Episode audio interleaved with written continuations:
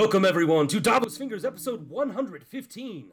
A clap of thunder featuring Blood Rider Cat. I'm Scatty, and with me as always is my buddy Matt.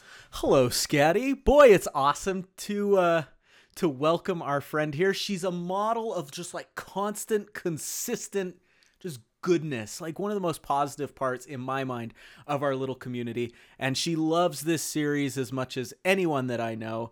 So welcome, Kat. We're glad you're here. How you doing? Hi there, doing all right. It's about time. It's about It dang time we got dang you on it. here. We are we are here and we are here to party. It's it's it's been a week for me, but I am excited to get going. Should we just Hey. jump right into the announcements? We got a few. Kat's had her liquid courage. I have a red plastic cup, not solo cup, of um uh what's the powder stuff? Crystal light, not not meth. Wow. nor cocaine. uh, oh man. uh, it is Now it we know is your it is crystal light, but it's the kind with caffeine in it. So And I have a mostly empty mason jar of water that I'm speaking through. well, Very impressive. gonna be a crazy night then. We've never let off with what we're drinking. no, we have not. Maybe that should be a thing now. What is Maybe. Davos Like- fingers drinking? I think we'll, I feel like we'll lose some people. Uh, all right, a few announcements real quick. Uh, on the convention circuit, we have just a, a couple real quick ones. Uh, Dragon Con is going on right now. I hope all the Khalasar that is attending is being safe and careful. Georgia's exploding right now with coronavirus. I hope everyone's okay. Uh, but I'm happy some people are getting to celebrate the fandom. Uh, and Game of Thrones this week announced the official con of Game of Thrones, which is interesting. Oh, they did. Any hot takes from you guys on this? I didn't. This is the first time hearing about it. Actually, Yeah, same here. I, uh, Really? Was- I feel uh, like I'm breaking news. this is this is actually this is very interesting to me, Scad. That you are the one breaking the news about the Game of Thrones convention. The well, only one of one. the reasons it's interesting to this cast is because it's happening in February in Las Vegas, Oh, close. which is close to us. That's what you were talking about with uh, Ilaria yes. uh, yes. yesterday on the tweeters. Alaria also within proximity. I won't give away her specific spot, but uh, within proximity of Vegas as well. I'm kind of interested. But it's it's Game of Thrones, not a Song of Ice and Fire. Still, though, might be fun with the people. Uh, depending on it would definitely depend on who going. was there. who was Yeah. going. Kat, you live right in the center of the country, so Vegas isn't an far easy for you, right? It's It's not that bad. No. I mean almost anywhere yeah. about a two-hour flight or so. Inside Fine. joke, guys. Listen to the outtakes, and Ah. it'll Listen to the possibly be there. Yep. Yeah, that'll make sense. Okay. Uh, not a peep from George yet. Getting antsy. On Winds. Uh, yeah. Yeah. How are you with all of this, Kat? What, what's your attitude like towards the Winds wait? I am just every week I'm really ready for it. Really? Every week I'm just yeah, and sometimes it peters out a little bit, but then I hear something new or I'm just get back into it or something like that and I'm ready for it again. So a, right now I'm at a point that anytime he wants to share that with us, he can go for it. But I also know he has a, a slaw to get through, so He does. Mm-hmm. He does. You know what? Your optimism has has has touched my heart. I'm back to being an optimist. hey. You know, I'm apathetic. I, I I'm not pining. I've never known you to, to be that way. I'm not pining for it, but uh, I, I'm also not like upset or anything. Like Yeah. I'm just when it hits you, it'll just hit you like a wave. it'll come. yeah, yeah. it'll come. Okay. It'll come. It will come. On the positive side, though, Matt, what did happen this week? Oh my gosh, Kevin Smith just wrapped filming Clerks 3, you guys. Clerks 3! It's happening! They're all back! Oh, no. Do the Randall. So He ran off the- excited. Ran out the door. Really excited. hmm This is going to be Really great. excited. They're all back. Uh, apparently, it's super meta. It's Yeah. um, basically the Clerks cast filming Clerks, which is such a Kevin Smith is- thing to do. It's it sounds sounds about right. but the me- the meta stuff bothers me sometimes. I mean, I think he took it about as far as you can take it on the last one. sure. But uh, That's what you thought. but there were good moments in that film, and I feel like I feel like the clerk stuff sometimes brings out like his his most sentimental side, and so I'm I'm hopeful there will be more of those moments and fewer of the meta movie joke moments. Gaggy stuff. Yeah. Guess we'll find out. Right. But I'm I'm excited. Are you a, a Kevin fan, Kat? I can't remember if we've talked about this.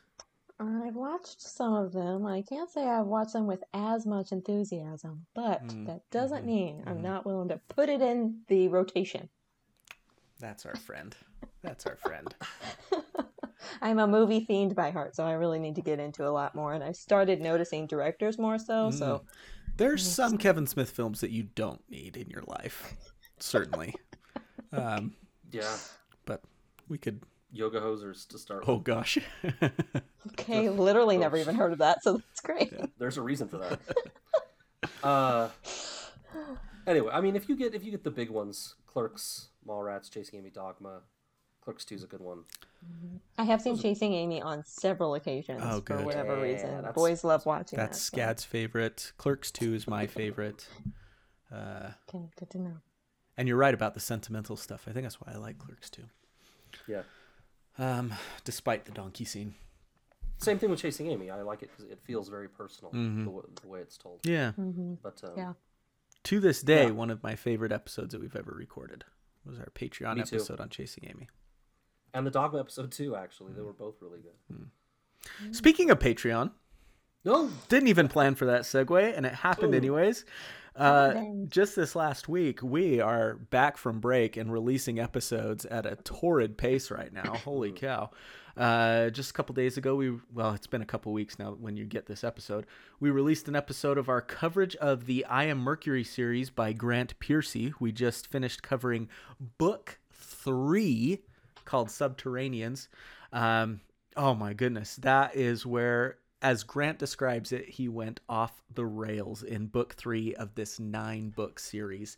We call them books. They're like novellas. Um, they're really great. They, to me, they would fit really well into like an episode of television. Like I feel like each novella would be a great like forty-seven minute TV episode on a Mhm. on a season of a single season of this show i think would be awesome uh, so hop on patreon and listen to that coverage as you read along with grant's books because it is an excellent series it's not one we're just doing because grant's our friend which he is but man is the series just great so um scad what uh, what are we doing now because we like this series so much good setup, Matt.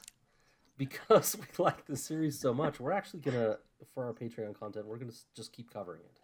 So we will interject if films get fingered here or there um, to keep up with that content. But we're gonna cover the rest of these books. There are six more that we have to cover, and we're gonna cover the rest of them in order for the next several months. So hang on to your hats. If you've been on the fence uh, about doing that because of you know the timing of our releases being like three or four months apart, and you you know didn't want to get into something like that, do it now because you can just catch up and then do it right with us every month. Just like We'll like have a new episode every month, with Song of yeah. Ice and Fire, and uh, I think it's gonna be great. Yeah, we we just kind of. I mean, I think we're thinking selfishly. We want to finish the book and keep talking about absolutely it. it's absolutely so- selfish So, we just want to do it. Yeah. And I, confession, I took it. I took it with me to my fantasy football draft last weekend, and I sequestered myself away for a couple hours and uh, and read that fifth book or the fourth book. So nice yeah, nice yeah, it was. Per- it was. It's a totally different direction, Matt. Can't wait Enjoy. can't Yeah. wait Indeed. um Uh, to be clear we were. that's just Yes. patreon episodes oh yeah. that we're doing there we'll still consi- we'll still continue every three weeks releasing these meet the Khalasar song of ice and fire episodes but uh, then once a month we'll do a book in grant's series And I keep throwing out there if you'd like to be considered for a Meet the Khalasar episode, send us a message. Like Let us know you're interested. your number will Like be Kat- drawn like did. Eventually Eventually. And you Take will squeal in delight. did you Oh, squeal did you squeal? I squeal was I was a little excited. I'm not gonna lie. Ah, I couldn't hide it. yes as were we And here we are. as were we. Um, speaking of uh, Patreon, um, as Scad said, we will still interject a films get fingered here and there. We're looking at our next installment being in November. We're still looking at movies and how we'd like to do it. Last time we did Mean Girls, and we did it as a Google Hangout with patrons. Kat, you were there, and we had a great time talking about. It's one of your favorite movies too, correct? Oh yeah, quoting it all the time. Yeah, so you were just like fire with the quotes. Um, you know that was really fun, but we're still considering just exactly how we want to do it, so we will let you know. But look for it, you know, well into the fall towards uh, November-ish. Indeed. And moving on to the episode today, uh, we are covering today, at the request of Kat, Daenerys 9 of A Dance with Dragons. Uh, it's a, a limited time frame chapter. It's only it takes place over like a day and limited distance of just within Meereen, mostly in the in the the fighting pits and at her her uh, her temple location there. But this chapter packs a lot in in that limited time. I think we're also probably getting into the politics of Meereen and how Dany found herself there, why the Yunkai are both inside and outside the city right now, and we may even peek ahead a little bit at the momentous decision made at the end of the chapter and what it might mean for Dany's future. So, all that to say, spoilers abound from before and after this chapter. We're gonna jump, we're gonna jump all around in, in Dany's world, uh, so be ready for that. Absolutely. Uh, we're always looking for. Um... Nope, I'm going to scratch that. I was about to say looking for new episode ideas, but we're just doing Meet the Khalasar now. So cut that right out. So if you want to get in touch with us, Khalasar, we'd love to hear from you. Chatting with you is uh, one of the best parts of doing this podcast. So you can find us at wearedavosfingers at gmail.com. We're always on Twitter at Davos Fingers. You can find and like us on Facebook. And of course, our Patreon is patreon.com slash Davos Fingers, and we'd love to have you join us there. That's it. Yeah, we would. We are introed. Let's do it. Let's- Let's let's jump right into the first section, the first summary. Holy Daenerys. Loosen up, everybody. Do some do some stretches. some stretches get in there. Red leather, yellow leather. Let's do it up. Okay. all, all right, let's Kat take us away with the first bit of the chapter summary.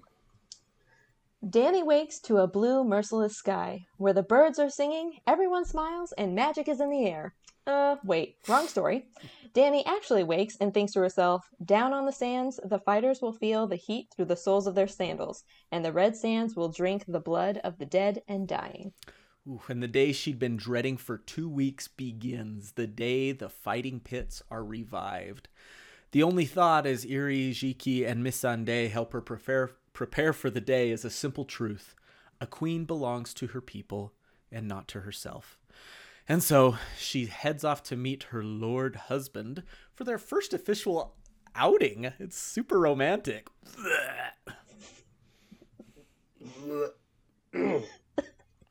Luckily, first she gets a palate cleanser of Sir Barristan, or more fondly, Sir Grandfather, and her host of brazen beasts as they wait to escort her to the dreaded pit. He worries about her guard, though, urging her to use her tried and true Unsullied rather than these untested brazen beasts. A mask can hide many things, Your Grace. Is the man behind the owl mask the same owl who guarded you yesterday, or the day before? But she waves him off, telling him that they must put their trust in the beasts so that people do as well. Sir Barristan moves on to the next item on his list tell the Queen about the prisoner Meris and her request before they send her back to the tattered prince of the Windblown. Yeah, Meris claimed that the prince had sent her to treat with Dany about the Windblown joining her cause. Ooh, exciting. But joining for a price, of course. It was not gold the prince desires, though, as part of his price. Instead, he wants uh, Pentos. Yes, you heard it right. He wants Pentos. What? Pentos? That's what I said. Like the she, like he's he's asking for a city, Correct. like the city that Dany last called home, where her mm-hmm. dear friend Magister Illyrio still lives. Mm-hmm. Yeah, how about no? Let me count the ways no. But before Dany can go on that rant, Hizdahr calls for his queen, and Dany reluctantly gets into the palanquin to the tune of Hizdahr, drawing on and on and on about the glory of a good death. Thankfully, his voice is drowned out by the heavy boom, boom, boom of the processional drums leading them through the city. Yeah, but before they can make it to the pits, they're stopped as one of the palanquin. Pal- palanquin. Do we say palanquin or palanquin? You say it uh, however you want to say it, dang it. Yeah, yeah, we say it how we want. I believe I liked how Kat said it. It sounded it just rolled right off. It was like palanquin. Yeah. I couldn't tell you right now what I said two seconds ago.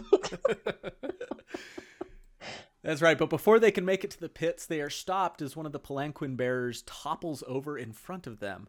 Uh, she shouts for her brazen beast to help the man, while Sir Barristan worries that they might be in danger from the Sons of the Harpy in such a crowded street. Hmm. Maybe they should call Cersei up. Ask her about what can happen in a crowded street. Hizdahr's unconcerned though, waving off his worries, saying they wouldn't be they wouldn't touch the queen now that she's married such an innocent and wonderful man with no hidden agendas whatsoever. Hmm. Hmm. But Dany's mind is focused on the man in the street. Those bearers were once slaves before I came. I made them free, yet the palanquin is no lighter. And Hizdahr retorts, True, but those men are paid to bear its weight now. Once they would have been whipped. Now he is being given aid. Mm, ever the politician, and boy is he. Hizdahr makes his point, and Dany nods, thanking the world for small victories. And on they ride through the city until they arrived at the famed gates of Daznak's pit, where blood, pain, and pounds of honey locusts await the queen and her entourage. Pounds of honey locusts and Strong Bell Belwas starts pounding them, scarfing down those locusts in the background, while Dany observes all the people of her city that have come together as one in every color of the rainbow, and with the crowd cheering, "Mhysa, my sa, Mhysa," the fighting begins. Hmm. You know, that's one thing you have to say about about Meereen. It's very colorful. Yeah, which is one of the points that I wanted to bring up at some point the the colors because you Hmm. know that George never does anything by accident and he is mentioning all those on purpose. What do you think about him? Yeah, please dive in. Well, uh, listening to Nauticast and how uh, poor Quentin goes on and on about the colors that are present in some chapters and not in others, Hmm. Um, I just feel like this chapter, she is feeling so drained during the whole thing, but observing all of these different colors, including when she first wakes up and she puts on her tokar, which is yellow, which I don't understand because yellow doesn't look good on anyone, for one. and, Especially one with such fair skin. I mean, well, you know, I wasn't I'm just say taking that, off but- my yellow shirt now and burning it. But also it's the color of Astapor, and that mm. has been like her greatest, you know, threat slash whatever for this entire book. Like they've just been causing her problem after problem, and so that color choice, especially why yellow and hmm. I don't know, and all the different colors, especially represent the different peoples and stuff like that. I just really like. Is colorology a thing? Colorologist? Maybe that could be my job. I don't think It it is now. 100% is. I think we just had a word of the day. Word of the day! Yeah. Colorologist. Yeah. I don't know. George. Uh, when I think of yellow in these books, all I can think of is the yellow whale, and I'm sorry for bringing that image to everyone right now. The yellow whale. You don't know the yellow whale? Small wonder, fat- yellow whale. Like, we're No. just You're- losing it. The, the bad. huge fat slaver in the Yunkai camp. Oh, It's the like- Oh, guy, yes. Tyrion's Yeah. dude. Okay, Yeah, yes. the pooper. So very sorry. Yeah, okay. We should have caught If that. you would have just said the pooper, I would have known. I Or think the his guy name with is the- the yellow whale. I'm not making this up, am I? I don't know. possible. It Probably. might have been described. I don't know. If you would have described the toes like grapes or whatever. Homeless Harry. Um, Almost Harry. yeah, yeah. So do we think the colors just kind of represent diversity then? And Definitely, yeah. More more so of just all the different peoples and who she's all trying to bring together and that those colors don't necessarily go together. I don't know. Mm, there's some Mhm. clashing there's some going on. tension. Yeah, some tension. Well, I like I that. see. Yeah, Yeah. yeah. So you think you think that all the colors going together is is meant to be a symbol, maybe that it's not going to work out. That these colors can't all get get along and match, and Maybe some there's colors clash. Well, there's just so many of them, and and it's like America. I mean, it's not an easy job for anybody trying to rule or preside over or whatever. Not trying to bring the politics into it, but just as a country in general, with so many different types of people and everything, and it's a lot. So Yeah, Yeah. I'm. I, I just looked at that quote that says, uh, "The bricks, you know, as colorful as they were, will soon be baking in the sun."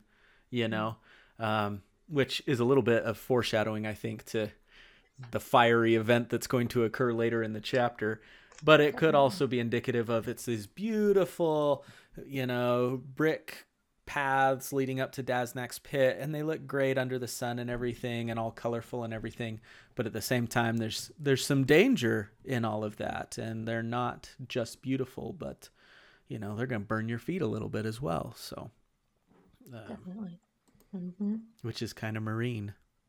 It's colorful and fun to look at, but underneath are Hizdahr zo Loraq who like watching old ladies fight each other in the fighting pits. So Yeah. I couldn't remember the exact quote, so I had to Google it real quick. But I, I knew there was something about bricks and the people and, and stuff. And the quote is, and this is about Astapor, not about Meereen. So I wonder if there's some sort of comparison going on. But the quote from Astapor is, "Br- "Bricks and blood built Astapor, uh-huh. and bricks and blood her people." Yeah. Mhm. I just Uh, listened to that chapter earlier today. Ooh. which is which is interesting. I don't know exactly what it says, um, but the bricks there are, you know, I think uniform and not colorful and elaborate, and that's what they've done here. I don't know. I don't know. I don't know what it means exactly. hmm I definitely think that it maybe the bricks and the blood. Anytime you're trying to build a city, eh, there's going to be blood. There's going to be violence. It's especially in these slaver bays. If you're trying to, you know, take away their quote unquote way of life or something, it's going to be really violent, and it's not going to go away all at once. hmm Good point. Yeah. Yeah. All right. Um, I don't know. What, what where do you guys want to go next? You got anything? I I, I want to talk about the, the guy in the street. It seemed like a small thing. Mm-hmm. Mm-hmm. but the the palanquin bearer falls to the ground and is needs water and needs aid. And it becomes just this little scene but I, I think it's i think it's a little bit symbolic of of these people as well that respond. You have Dany first of all just immediate care motherly wants wants the man helped and regrets really that he's in this condition at all. Almost feels guilty that you know she hasn't done more not, Mm. not almost. She does feel guilty that, that she hasn't done more to kind of relieve this type of condition. Um and i'll come back to that a little bit. And then you have Hizdahr, who's just calm. It will be okay. It matters not. Think of the long game. This is a small win. We'll take steps together and it's a very positive outlook kind of thing. He sees this as a good thing. It's change. It's different. Mm-hmm. progress. And then of course there's Barristan, who's just like it's a trap! Like somewhere you know looking for looking for sons of the harpy at all times. Um but i just think it it uh it speaks a little bit to a, a little bit deeper to to all these characters a little bit. Barristan is is totally totally untrusting of this whole situation. He is not going to sleep well until they leave this city is my opinion. Sure. and uh, I think that's this is a small symbol for that. Hizdahr is, frankly, unconcerned with the current state of affairs. He's playing a longer game, I think, that does not involve Dany in the end. That he just needs to get to the next step, and so he's very just kind of hands off, and it's fine, it's fine. He's not he's not engaged in anything, you know, super hard here and Dany is this is one of the things that you know when, when the discourse goes off on Dany I, I kind of don't understand because I see her as as a very compassionate person she does shitty things of course every character in this series pretty much does and she's responsible for violence and she's done bad things absolutely but at her heart she is a caring compassionate being Mm-hmm. and wants to do the right thing. And uh, and I think you see that as this is a microcosm of why she's still here, right? She's trying to make things right. And uh, so yeah, I just wanted to point that little that little scene out because I think it, it means more as a symbol than it looks on its surface. I had a note on it too, and just that, you know, she's the mother of dragons, this, that, and whatever, but she's also the breaker of change, which means she doesn't want these people to live the way that they've lived. They want she wants better for them. She wants to continuously help them and see them better off than when she first got there. So she's always got these two like you said, she's she's got the front face that she's got to be the mother of dragons, with Hizdahr, and with all her council people and whatever, but with the people themselves, she wants to be that caregiver. She wants to be the queen that they want and the queen that they need. So definitely 100% agree. Yeah, I like that you both took notes on the character not development, but the character traits that we see in in uh, Dany and Hizdahr and Barristan. That was cool. I liked seeing that. Uh, I took a note on this little scene as well, but more from the social economic perspective. Uh, I thought it was interesting that that bear Dany points out looked like he hadn't eaten, right? That he mm-hmm. that he was pretty famished and didn't look great, uh, and that harkened back to reading one of Tyrion's chapters, the chapter Tyrion's chapter right after this event, where he's out in the Yunkish camp and everything with Penny, and he's talking to some of the other slaves, and one of the slaves who whose lord is one of the whose master is one of the Yunkish noblemen or whatever, I don't remember who it was, talks about he wouldn't give up his chain for anything because he was so well treated as a slave and I'm wondering if uh, this is one of those situations where the slaves are free, but not really. You know what I mean? That yeah. for some of them, they have their freedom, but maybe their economic condition is worse. And Hisdar says, yes, we're paying them, but maybe that pay is nothing. You know, I'm thinking right. about the right. Times after the Civil War in the United States, right? Yeah. Uh-huh. And the plight of those mm-hmm. freed slaves who really found many of them found themselves back in virtual slavery again. Mm-hmm. Uh, so I wonder if that's kind of an indication that this is still happening in Meereen, that these many of these slaves maybe aren't as free as Dany might have thought they were, and that goes back to maybe some of that guilt that she feels that you mentioned, Scad. Absolutely, and we we know we know of another city that had slavery and it was taken from them and they still basically have slaves, and that's Pentos. Mm-hmm. Right. and that was a city that's I don't remember exactly how many years it has been since they had slavery removed from Pentos, but it's still happening all these decades later. Right. This has mm-hmm. been a few months. Yeah. Nothing. Right. right? Yeah. So yeah. it's still certainly going on. You don't break these habits that quickly, and you know, Dany probably understands that. It's still hard to see. Mm-hmm. Well, she even still has people coming into her chamber asking, "Can I be a slave again?" Because I was this guy's teacher. I was I worked yeah. for this family for years. That mm-hmm. guy, don't remember what his name was, but you know, he she has petitioners coming constantly. Now, are they probably paid by the masters to go in? Yeah, some of them. so it's just the whole cycle. It's so, and I had a note about the whole since Juneteenth just became an official holiday, kind of the same thing that, you know, some of these people don't even know. Maybe they haven't heard on high or whatever. They've seen the dragons flying off way at the pyramids or whatever, but they're working at this guy Joe Schmo's house and they don't know. So he's not telling them anything. he's not. So, yeah. Don't say that. Don't say that around here. yeah, I mean, I think. Yeah, I mean, we could talk about this forever, but the, but the the the grand gesture and what it looks like, you know, at the top, does not necessarily translate. You know, it's game of telephone. Right. Oh, is that mm-hmm. what you mm-hmm. heard? I heard this, and that's you're getting treated this way now, and yep. You know, you're getting punished for that. like, I mean, they're they until they until they can create cultural change, and I think Matt, you and I talked about this, and we covered some of these chapters earlier on. Cultural change is impossible in a short time frame like this. And oh. you know, I think we even mm-hmm. were a little harsh on Dany. Maybe I didn't go back and re-listen. It's just what I remember. Maybe a little harsh on her about you know not realizing that she couldn't make this much change that quickly, and she should have been more ready for it. But like, what else are you gonna do? Yeah, you got to start you somewhere. Know, like you're you got to start somewhere, and so mm-hmm. you know, good on her for making the change. Yep. Yeah. It's just hard to see it happen so slowly. I'm sure.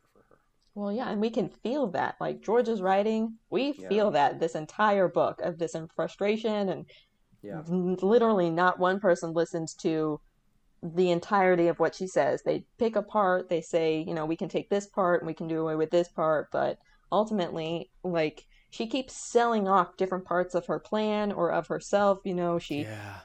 Finally gets rid of Daario. Sad day for Dany. Um, and she, you know, puts her dragons in the pit, and she sends her Khalasar off to do something like, and she agrees to the fighting pits. It's just like one piece after another. So I get her frustration by the end of this. I'm just like, I'm hopping on this dragon, and I don't know if I'm coming back. I gotta make some decisions while I'm out. So hold down the fort. So I get it. Yeah, you mentioned all those measures that that she's kind of The compromises, summar- yeah. summarizing all those compromises she's made, Right. and then they give her little nibbles, you know. And we'll talk about some of the laws and things that they've they've got with the fighting pits, but like even this, even this this scene with the with with the palanquin bearer, uh, you know, and and and Hizdahr says it's, it's a step, it's progress. These are these are like little nibbles. They're almost just meant to like tame tame Dany.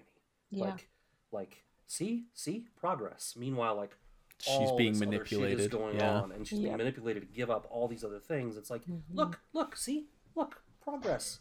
This guy's you know like He's making See money. keys. yeah Mhm. right Mhm. exactly, and you can see we'll get to it later, but you can see Hizdahr challenge one of those victories later.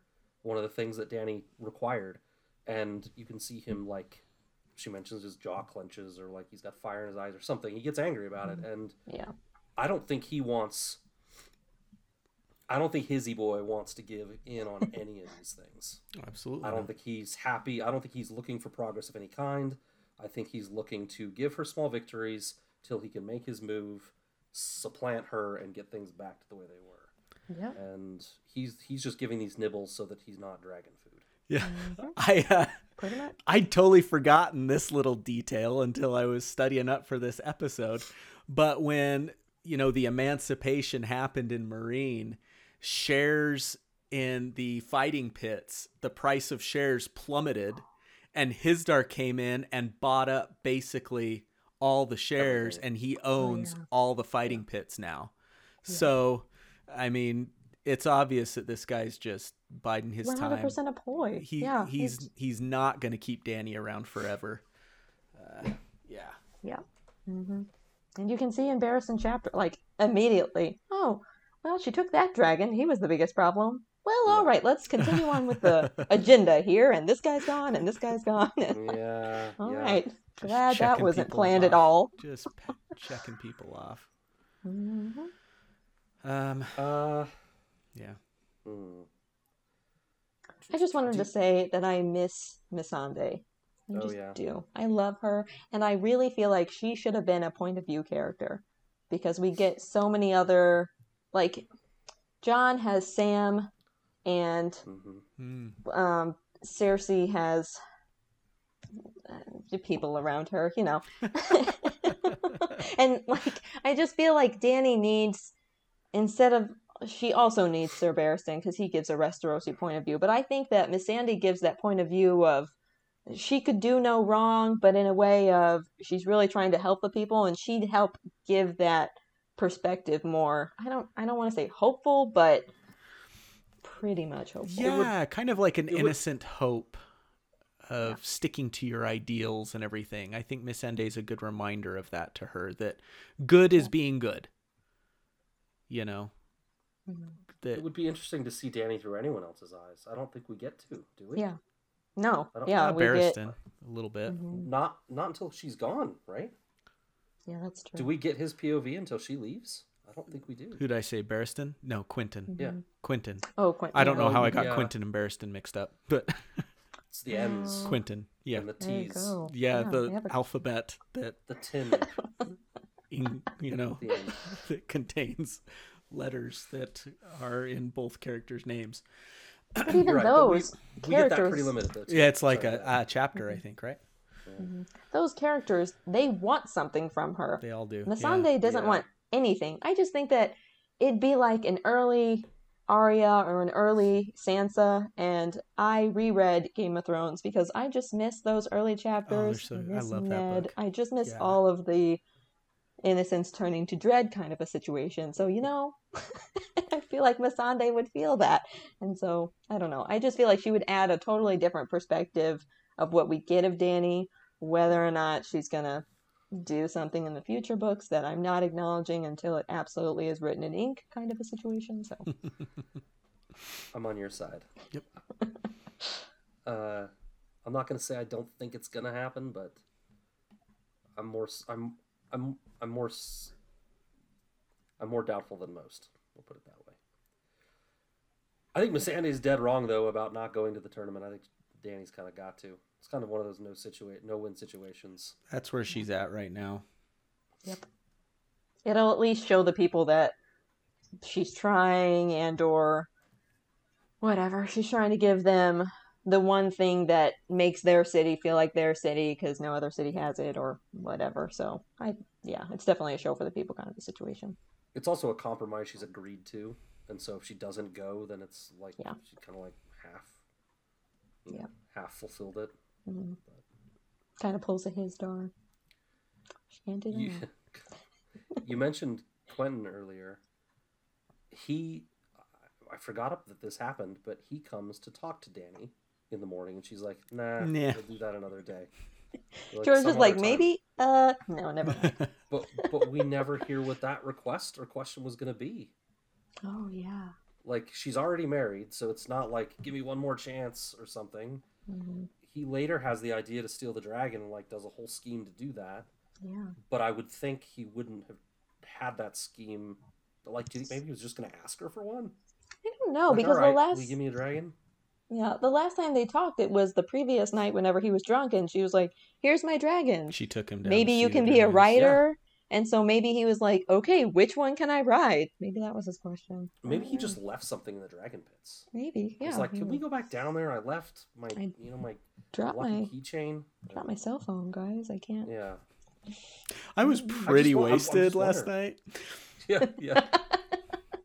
Dude, what did I do last night? It were dragons. it did not end well that that interaction, right? Kat, like she was Dany was pretty much like she was like, I'm gonna take Quentyn down to show him the dragons, and it kind of you get the feeling like she's trying to test his mettle a little bit. She wants Dorn as an ally. She knows they can be an ally, so she's like, let's let's see how this Prince of Dorn handles himself around my dragons. And then, if I remember right, he started talking about the peaceful water gardens and how lovely places were and everything. And she was like, mm, You're not the guy I'm looking for in an ally. I need more fire and blood. And Yeah. she kind of just like, Okay, let's go back up now. And she kind of walks him back upstairs from the dragon pit and kind of dismisses him. And the night is over. So I wonder if he's kind of coming back to try to save a little bit of face, like if he picked up on the fact Hmm. that it didn't end well and he's trying to kind of Mhm. claw himself back in. But It's kind of like, what else is he gonna do? Yeah. I guess He's It's there. Like, like he either goes home or keeps trying with her. So like, I guess. Well, I'm pretty sure that's what he says at the end is that he's not gonna go like he's gonna yeah. keep trying for something or like that. And then in her mind, she says, well, then he will die because I can't give him what he wants. I don't know what else Yeah. to tell him. Yeah. Ain't gonna happen, buddy. yeah, he's Right. so tragically devoted to not letting his dad down. And Yeah. Doran messed those kids up. Good one. Doran, freaking Doran. He certainly had a hand. Yeah. Big Rough. um, Big hands. You know what they say?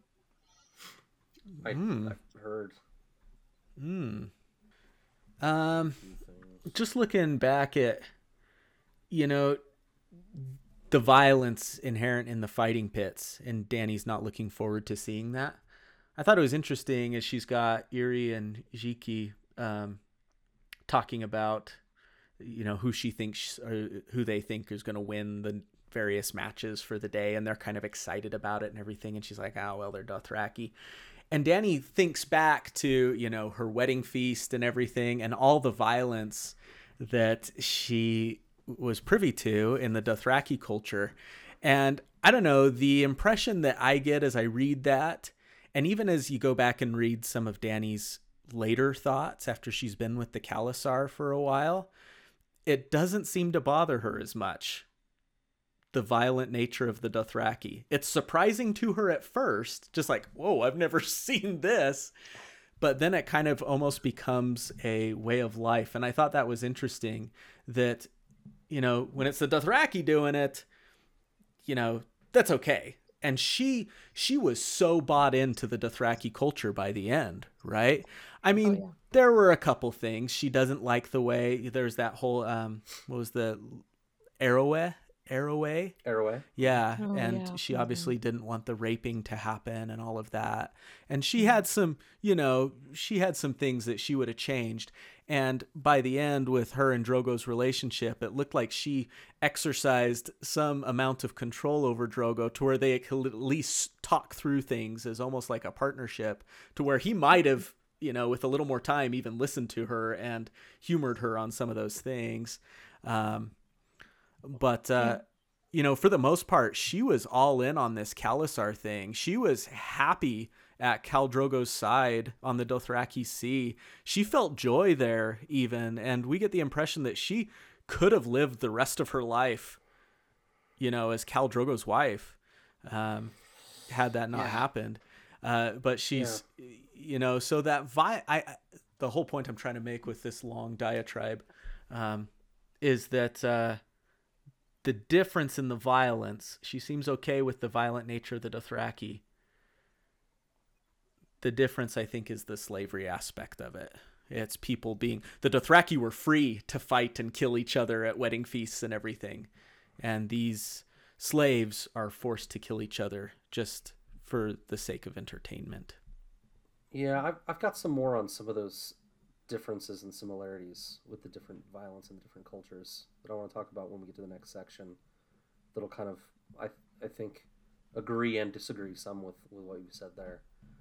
I think with Dany being happy in the Khalasar, sometimes sometimes I have to just like think back and be like, she was like 14, 15. She had never had a stable place or people to look after her that cared. She had never been part of a culture that like r- really wanted to love her. And you know, I don't want to minimize how terrible those first few weeks and months were with while Drogo was, you know,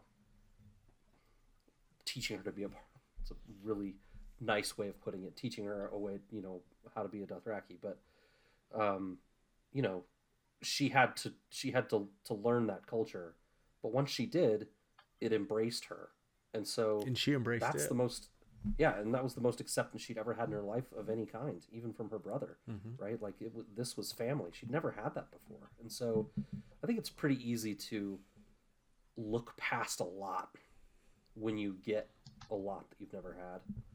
And now that that you know so like Dany's life is a series of everyone's life is a series of moments i suppose.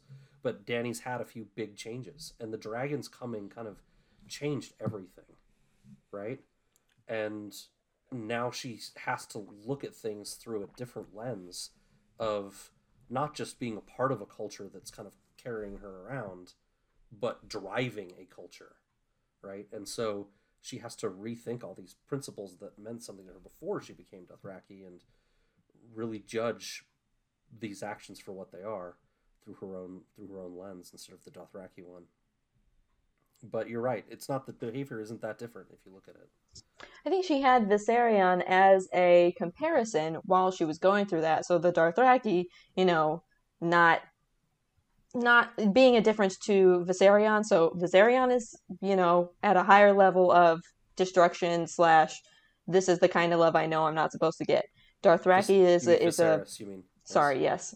Um, and the Dothraki are a level below of they're actually nice to me, they want to talk to me, they want to include me, they listen to me, that kind of a situation. But then when you put Meereen in the mix against the Dothraki, it kind of becomes a, a second layer of, okay, now I've seen how it should and shouldn't be, and I'm a little bit older now, and I know how the system should work, and neither of those systems were great. But at that time, that's all I knew. That was the system that I had. So definitely a Yeah. comparison, and I see it all over. a testament to her too that she has a strength of character and kind of a moral code to recognize these things as good and bad. Definitely. Mm-hmm. You know, having not really been taught or that having that much enforced in her life. It's hmm Yeah, interesting to see that inherent. strength of character. Yeah, Yeah. Not having a Ned to show you the way through. Yep. Uh, I have a whole thing on Brazen Beast, but it's not important. Uh, you know, with the Brazen Beast, uh, you say it's not important. I'm going there. All right. I, I'm kind of with uh, old Barristan on the whole Bar- Brazen Beast thing. You're having a big problem with this uh, clandestine band of harpies out killing people all the time, yet your police force wears masks. I don't know. It just doesn't seem. Uh, that That's doesn't exactly what I seem thought. I prudent. was- they seem so the same, and Skahaz is so.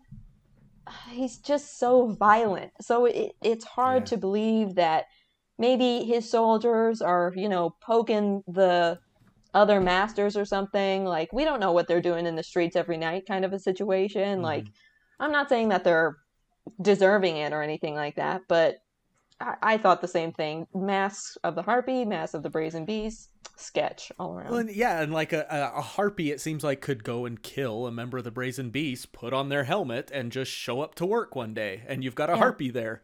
Like I don't know if they do roll call and check key cards or whatever, and take off your mask and show, you know, let's see your uh, identification card to make sure it matches up or whatever.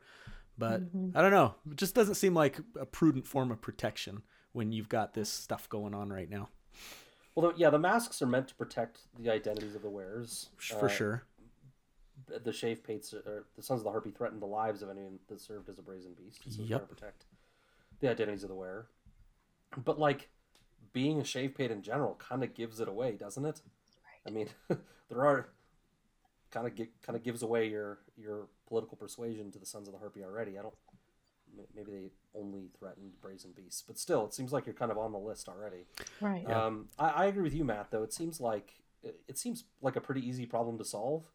Go into a room where just Dany and Barristan are every day. Show your face and be like, "I'm checking in for duty." All right, give him his mask. Right, only the Mhm. two of them know who you are.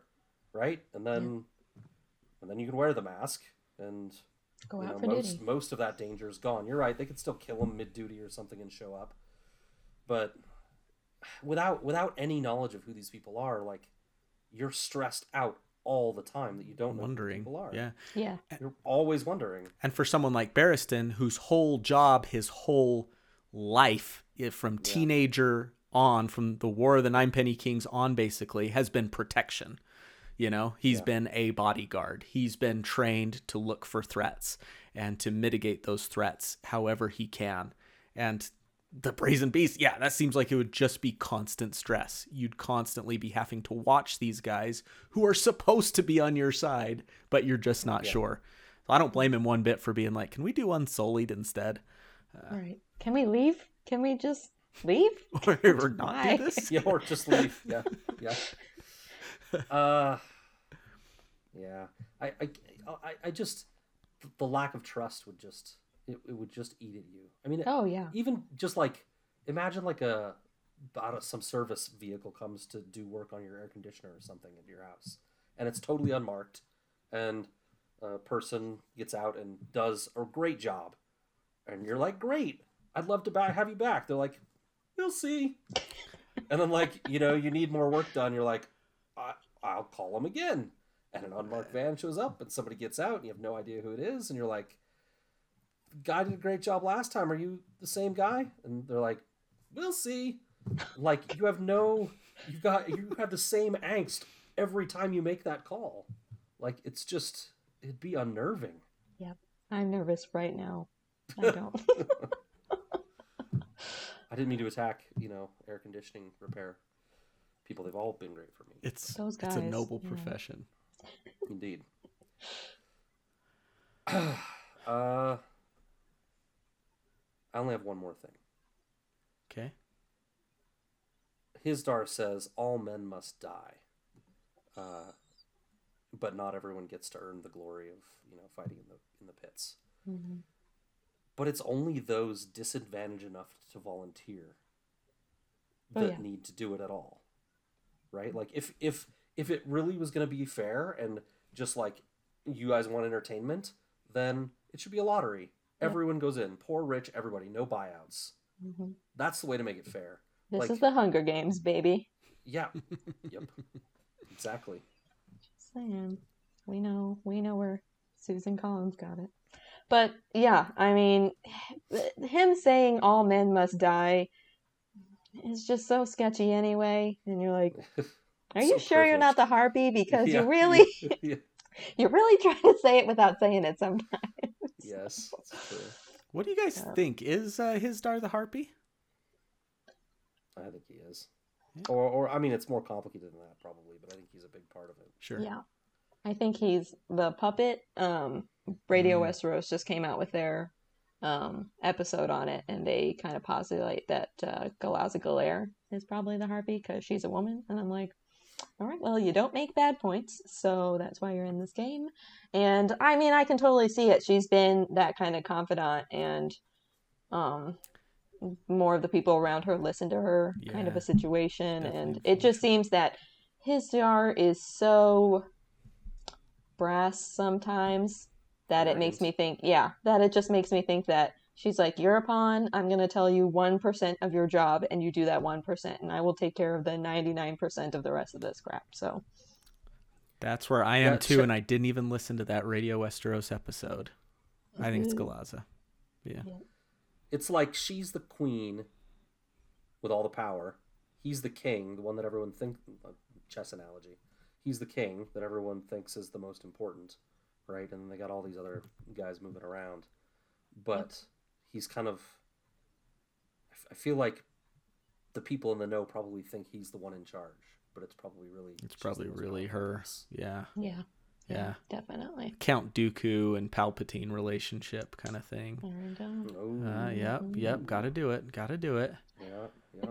But I mean, All right, yeah. Galazza was the one that really put it in Dany's head to marry Hizdahr. Uh, exactly. Yeah. Mm. Yeah. hmm But Hizdahr, you know, he got he stopped the killings, but I think you can still do that as a puppet. Yeah. Oh, 1000. She He went back to her and he's like, well, Santa's healing's got to stop for 90 days. She's like, done. That was That's literally her only request. Wow. Yeah. Okay. Yeah. Yeah. Right. don't have to feed just the like- poor. yeah, Yep. So, yep. All right. Should we get to know Kat a little bit? It's my favorite part. Screw Dany. It's the it's the best part of these episodes. But we always start with the first question of just who are you? What do you do? What what drives you as a human? Wow. Well, I am actually an 87 year old woman stuck in this 25 year old body, so it's, it's going great so far. um, everybody around me calls me an old soul, and um, me listening to Nat King Cole and listening to smooth jazz as I read a book at like 8 o'clock at night and go to bed, I, I see where they're coming from. So stay up till eight o'clock. As an eighty-seven-year-old, you partier. I know. I didn't even ask you if our late recording time was going to be. No, okay. no, no. It's great. Really, it's it's not that bad. um, and I do a lot of reading. I do a lot of watching. I try to consume as much entertainment as possible. Um, that's what me and As my family should. have always done. So, just kind of carrying that on. So, in my brain, I'm a pseudo pseudo writer. I write a lot of stuff in here. Does it ever make it to the page? Sometimes. So. Sometimes. We'll have to. Well, you'll good. have to let us know when there's something we can consume. Yes. It'll be interesting. We would love that. Um, bes- there's- you know, besides your uh, dabbles and passion for A Song of Ice and Fire, any other fandoms out there? Too many. Yeah. Uh, too many to count. I try to make myself a nerd in a good amount of dabbling, so I'm not saying I'm an expert on a lot of things. Batman is probably foremost, Batman and DC in conjunction, so. But Really? with all the Marvel movies, I can't help but nerd out on that too, so. Ah, love and, it. Uh, the Witcher too, a couple other things, so. When is season two of that coming out? Do you know? I think it's we know? this. I think it's November. It's pretty soon. Ooh. Yeah. Yeah, I think it is. Maybe I should Think. give that another try. I try. I can only get through like two episodes, and I it just lost me. But I think I was multitasking. Oh, you gotta devote Yeah, the you can't- time. Yeah. Is Well- it like a? It's well- like a, you got to focus for sure. Well, because it's the the two parts of it, they're happening at different times, and you don't figure that out until the Uh, end. So spoilers. Yeah. You you, get, it's not a spoiler, Oh, really. okay. It's just a timeline thing. You're watching the timelines. That's all. And you Okay. you you start to you start to get inklings of it early, right, Kat? You're like, this is Yeah. happening at different times, but Yeah. Mm. it's hard Mhm. to distinguish which one is which. Um, Mhm. It's pretty you get it two or three. hmm Yeah. You just pay attention. I like Also, it. I this love it. conversation reminded me that the Wheel of Time trailer dropped. Yeah, it Yeah, I cool. saw See that. Looks I have rad. never heard of those books, and I don't know why. Huh. Mm, I now need to get into that, so that's on the list Oh now. my I think there's I think there's 14. 14. So Oh, start now. Neat. All right. Yeah, I've never read the. I started the first one, f- but didn't make it very far. My Mhm. friend recommended it. But That is what audiobooks is for, my friends. Highly, highly recommend. I make it through books in no time. yeah, I should do that. Do you have like a long commute to where you can? I have about a 30 minute commute, so and um, my job is mostly like desk email stuff, so I can listen to a lot of stuff. Um, Nice. yeah, so it's really nice. Usually, whenever somebody's telling me a problem, I'm slowly putting in an earbud and nodding my head. it's great. Uh huh. Keep talking. Keep talking. Doing great, And- So you mentioned Batman. Yeah. What is your favorite version of Batman and why? George Animated Clooney, movie. gotta be George Clooney. Really? Clooney? No, no, it's not. I mean, Okay. there is a right answer to this question. Okay. That's failed not it. spectacularly with your joke answer, so I'm glad we're trying it. Okay, Take two. good, good. Kevin Conroy, obviously, the animated series. So he is, and I only recently like started actually looking up pictures and whatnot. Man, oh man, does he not look like what you are Really? expecting at all? But yeah, I love him nonetheless. He is absolutely fantastic, and Mark Hamill as, As the, Joker, the single single best single best just casting choice on this planet so yeah I do. that's A, I do a nasty Joker. I do a really good one. For Ooh. I can't do. I can't do it now because my voice is fried. Oh, but scad. so you're just teasing us that's I'll- cool I will. That's I will do it. But we'll Talk to- about we'll- it. I will do it another recording when I'm not sick. And Fine. handle it. Fine. promises promises That's um. They're like. They're like. You should be the next Joker. that's awesome It's, it's the best compliment I could ever get. that's amazing Your kids Yeah. say that. Oh.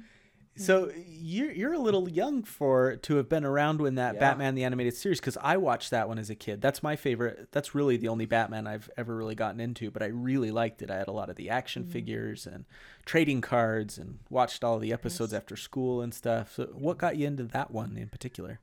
My dad he's almost as big of a nerd as i am Oh, and uh, so uh, yeah he um, would always put it on like we had the dvds or whatever No and way. he just put one of those in yeah and so we had and for the longest time we only had season three which is a little bit different they have a different animation style than one and two so Mm. for the longest Oh. time that was the only version i had and then we got like the justice league and stuff like that and so like that's primarily what i grew up on Mine's So-. Yes. Minds were and- blown. And, and we just watch that all the time. And anytime, so he lives in Florida now. So anytime he comes up and visits, that's pretty much what we're watching all the time. So Nice. Is that you're pretty close with your dad? definitely, I'm a, Yeah. am close with both of my parents. I'm an only child. Oh, really? So yeah, they're very clingy, and I happen to also be clingy. So I, this works. This yeah, works. it does. Is your it mom a nerd too, like your dad? Not at all. Not at all? She, No? she she's like, I don't know why you watch that. I, for the longest time, she wouldn't watch any animated movie like Disney. The only thing she would watch No was the movie Atlantis because it had real people. It was just animated real people. I'm like, that's that's great logic, mom. Thanks. So way. it was mostly romantic comedies with her. So I have a bit of a dual Mm. spirit on the inside. Mm, Yes, right. You and I right. both, sis. Telling Yeah. Ya. Well, that was the right answer. Uh, I think that's. I w- that's- the pressure that's was on. Do you do you read the comics as well, or is it more of the the series and Um, movies and everything? I haven't really read the comics, but I know they're coming out with new ones, and I really need to get into that. I've read some Start of Kelly's, there, yeah. and yeah, so I really just need to immerse myself in the comic book world. So Yes, it's uh, it's a hard thing to immerse yourself into. Yeah, I mean, it's I, daunting. I don't even read hardly any. There's Well- just so, there's just so many. of Yeah, them. it's Like, how do you daunting to me. And like, yeah. Well, go- and I'm- honestly, my biggest thing is like going to get them. And there are delivery services and stuff. Sure, too, sure. like, mhm. yeah, I'm just a completionist, so I want to start at the beginning exactly. and then get to the end. There is no. Which you There's can't. none of with- that. yeah. yeah, it just bothers my soul. I Yeah. hate that so much, and I'm like, Yeah. one of these but days that's over that's one of the real just to get comic book nerdy for a minute, that's one of the reasons they do all these friggin' reboots. Mhm. They're like, all right, We ran out of stuff to talk number about, so one. we got to start love over. Number ones. Yep. Yes. People love number ones, and they'll come out and they'll buy it, and we'll get new people because it'll be a one. And they'll be like, oh, I can start fresh, and like, Yeah. and then they grow, and then like, anyway. Mhm, You can't find that number one anywhere, and then Yeah. you're just screwed. Hmm. So But uh, what do you think of Pattinson? Are you excited for Pattinson or no? Robert, Oh, the- The yes, Robert yes. Pattinson, the new I had to think for a second. Sorry. Um, We move yeah. fast here. um, I was not a fan of Twilight, but I've since seen him in other things, and I didn't hate him. So I am rooting for him, and I like Zoe Kravitz a lot. I am always rooting for a new Batman movie. So Ben Affleck did a surprisingly good job. Yeah. So I'm just I'm ready to receive it. So He can play the shark in Jaws. He can play anything. I'm telling you. Ben Affleck. Yep. I, I was a fan of Affleck from the beginning too. I thought he'd make a great Bruce Wayne and Yeah, uh, did a great uh, jawline for Batman. And pulled it off. absolutely fantastic. Yeah. thought he was fine. great. I, I don't think he was like the best. He Sure, he did fine. Well, sure, he wasn't Val Kilmer, but And I like I like the different direction. That was supposed to be the a little bit older, more weathered Batman, and now Yeah. they're going with Mhm. that younger Batman, who they really haven't done. Have they really done a Batman Young- this young? Younger, younger weathered Batman. Mhm. They've done um in the show Gotham, he's like really young. Su- it's like yeah. before he's Oh, yeah, actual yeah. Batman. Right. And that show has really good character development for the villains. Like the people they get to play, like Penguin and the Riddler, outstanding. Is it Those more are about great the villains, Gotham? It Well, almost about seems like it. Yeah, about it Gordon. is. I've never watched Mhm. it. But Batman, Bruce Wayne is in it. But yeah, he's what, He's- fourteen yeah, he's- years old or something. He's young, Mhm, Mhm. and uh, mhm. he's he's in it, but not a lot. Mhm. Yeah. I mean, well, I, I stopped watching it after the first two seasons or so. But Yeah, I recently got The Man into it, so we're rewatching it again. cool. So yeah. Ooh, nice, pick it up someday. nice segue. Ooh, You're engaged, Kat. You're engaged, Yeah, and this is a great story. Tell us about this man in your life. He's a cutie, let me tell you. Is he? Yeah, I like him a lot anyway. um, he is a cranky old man at the ripe age of 34, so we fit together. Dang, Pair and pair. you're robbing So- the cradle at 87. I know, right? um, but he is almost my dad, and uh, it doesn't pay me to say that at all because I love my dad, and they have the same sense of humor, Oh, and both Marines. So, and you can tell there is something different about Marines. Their sense of humor is absolutely horrible. So It's awful. don't. Ex- it's just My my best friend is a Marine. Yeah, I feel yeah. Yeah, rank joke after they went there. All right, they went there. It's just every day here because this is his safe space. This is where he's comfortable, so he just lets it go. So when I talk about offending everybody, that's on the Uh-huh. list every day.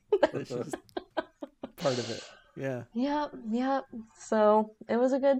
It was a good. We met through family, and um, it was funny. I had just gotten out of a relationship like six months prior or whatever, and I was studying at school or whatever, and my family was like, "Hey, come down and have lunch or whatever," and I'm like, "I'm trying to write this eight-page paper. I don't think it's gonna happen." They're like, "It's just lunch. Chill out." I'm like, "Okay, fine, whatever." So I come in like my sweatpants and my hair is up and I look terrible, and they're like, "Oh yeah." Eric is coming. And I'm like, what? Who? Wait a minute. A man? I was not prepared for this. So- So it was I- a setup. They they knew exactly what they were doing. yes, yes, Oh, it was. they yeah. meant to set you up, that's cool. They should have told you. Yeah. No. Well, I don't know if it was particularly, it was my aunt, really. And she just is so innocent. She's really Okay. hard to believe of that. But she's got the twinkle in her eye, too. So I don't know. yeah. it's Yeah. there. So anyway, I down the margarita that I have in my hand. And I'm like, okay, we're ready. Let's do this. there you go. was it uh were were you smitten at first Oh, yeah. sight? Really? Mhm. Yeah, he um he's just so funny and around people he curbs that funny to be normal people funny, so it's okay. It was only later. yeah, exactly that I get the true stuff and it's still funny. I feel bad for laughing at it, but it's still I funny. I So understand completely. and that's one of my biggest things is a sense of humor and we were very very honest um, he had a job offer where he was supposed to go pretty much out of country he was going to be so we were just dating or whatever and we didn't really think it was going to turn out to be anything Mhm. but lo and behold, he didn't end up going there, so stuck it out, and uh, here we are. We have a house now, and uh, I got a ring. So Woo. That's a big Right. ring. Dang. thank you. It's an opal, so Oh, I okay. don't know if we can She's it, yeah. showing us the ring. It's beautiful. Uh, trust us. he did a good job and he had the whole family there and the nieces and nephews i cried so much they said welcome to the family aunt kate and i'm like oh no. it was terrible He knew was terrible. exactly what he, He was did. doing. He Wow. knew sure did That Push the buttons. yeah. Yep, this wasn't that long ago, right? no it was about a year in october Right. Mm-hmm. he i thought it was my birthday it was not my birthday he's like it's not your birthday it's our engagement thing i'm like excuse me what Wow. he did a pretty awesome. good job. Yeah, he did. So, and like my whole family was there. My dad was in from Florida, um, stepmom, the whole, they were all there. And I was like, cool, I'm so glad everybody got to come in for my Come birthday. for your that birthday. never happens. Yeah. No, yeah. me being special. selfish. And was it like a big thing of like putting your name up on a billboard or something? or- no, Was it a Um, we were intimate? at- yeah, we were at his parents' house. It was uh, his family, um, his both of his brothers, and all the nieces and nephews, and then my family.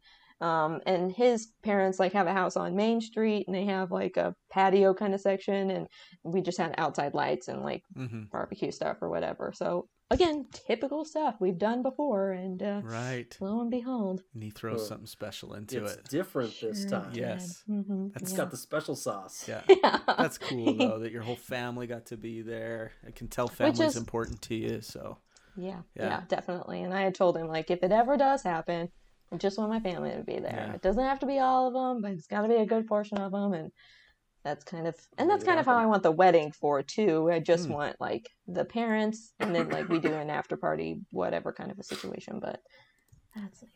where Invitation you accepted. We'll be there. Yeah, where you invite Obviously. your your big brothers. brothers. Yep. Yeah. Yeah. Done. Mhm. Family's important to you. So Can't believe you haven't gotten the invites So- yet. from. Yeah, we're uh haven't seen those. Uh, I just blame COVID. Just blame COVID for everything. Yes. now is there a date set or are you kind of working on that with the whole COVID situation? Yeah, I definitely I know a lot of stuff uh, since it didn't go last year is going this year and probably next year and Yeah. I am all for planning way in the future. So, you know, 2022, Yes. 2023 just Bring it on. Whatever. Yeah. we'll make it safe, safe, safe way way out there. So, but I'm also I don't want a lot, but I'm just picky about the couple of things that I do want, says every bride ever. So, right? Yeah, what's going to as long as you got this young body. sometimes. Do you do you just get to like transfer to a new body when this body gets old? I wish I could transfer this body. I my pancreas doesn't work correctly. My thyroid does. I have Oh, a lot way. of problems. Yeah, it's great. So I'm like, Well- I The next question was, what is something in your life you're proud of? So let's cross pancreas off the list. Yeah. Well, speaking of that pancreas not working, so there is a story out published somewhere Hmm. um, about it's called diet diabetes, and it's for when I found out that I had diabetes, and so that got published in a college magazine that um, Oh wow. I was, yeah. So So I shouldn't cross pancreas off the list. It's a big part yeah, of it is. what you're proud It's it's all of my money. all of my pain and woe comes from the pancreas. No way. But so you wrote so you wrote a story about Mhm. about when you found that out? Yeah. hmm So it was a short story, and because I only found out when I was 21, so Mhm. like four years ago, so super recent. Wow. Um, yeah, and it's it's late onset type one, which usually you find out that kids get when they're you know five or six. Like it usually happens in Mm. younger, but I have an aunt and uncle that it happened in the same way. That it just kind of was a late onset autoimmune disease kind of a situation. That it was like, you know what, I did my job for a couple of years. I'm done now. All right, thanks. Early retirement for the old Pretty much. That's what I'm saying. See. Oh man. So how does that uh, you know affect everyday life?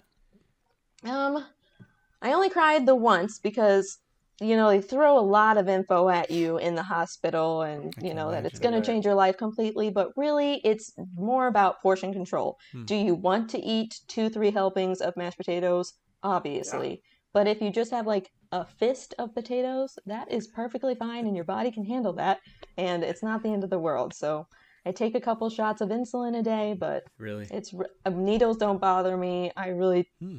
tried to take it as in stride as I could, so it's just another thing, and Sounds most like people don't have. know until I talk about it. So So is that I'm just worried. I'm worried about your family parties where people are grabbing fistfuls of mashed potatoes. well, you haven't this been. sounds ideal to me?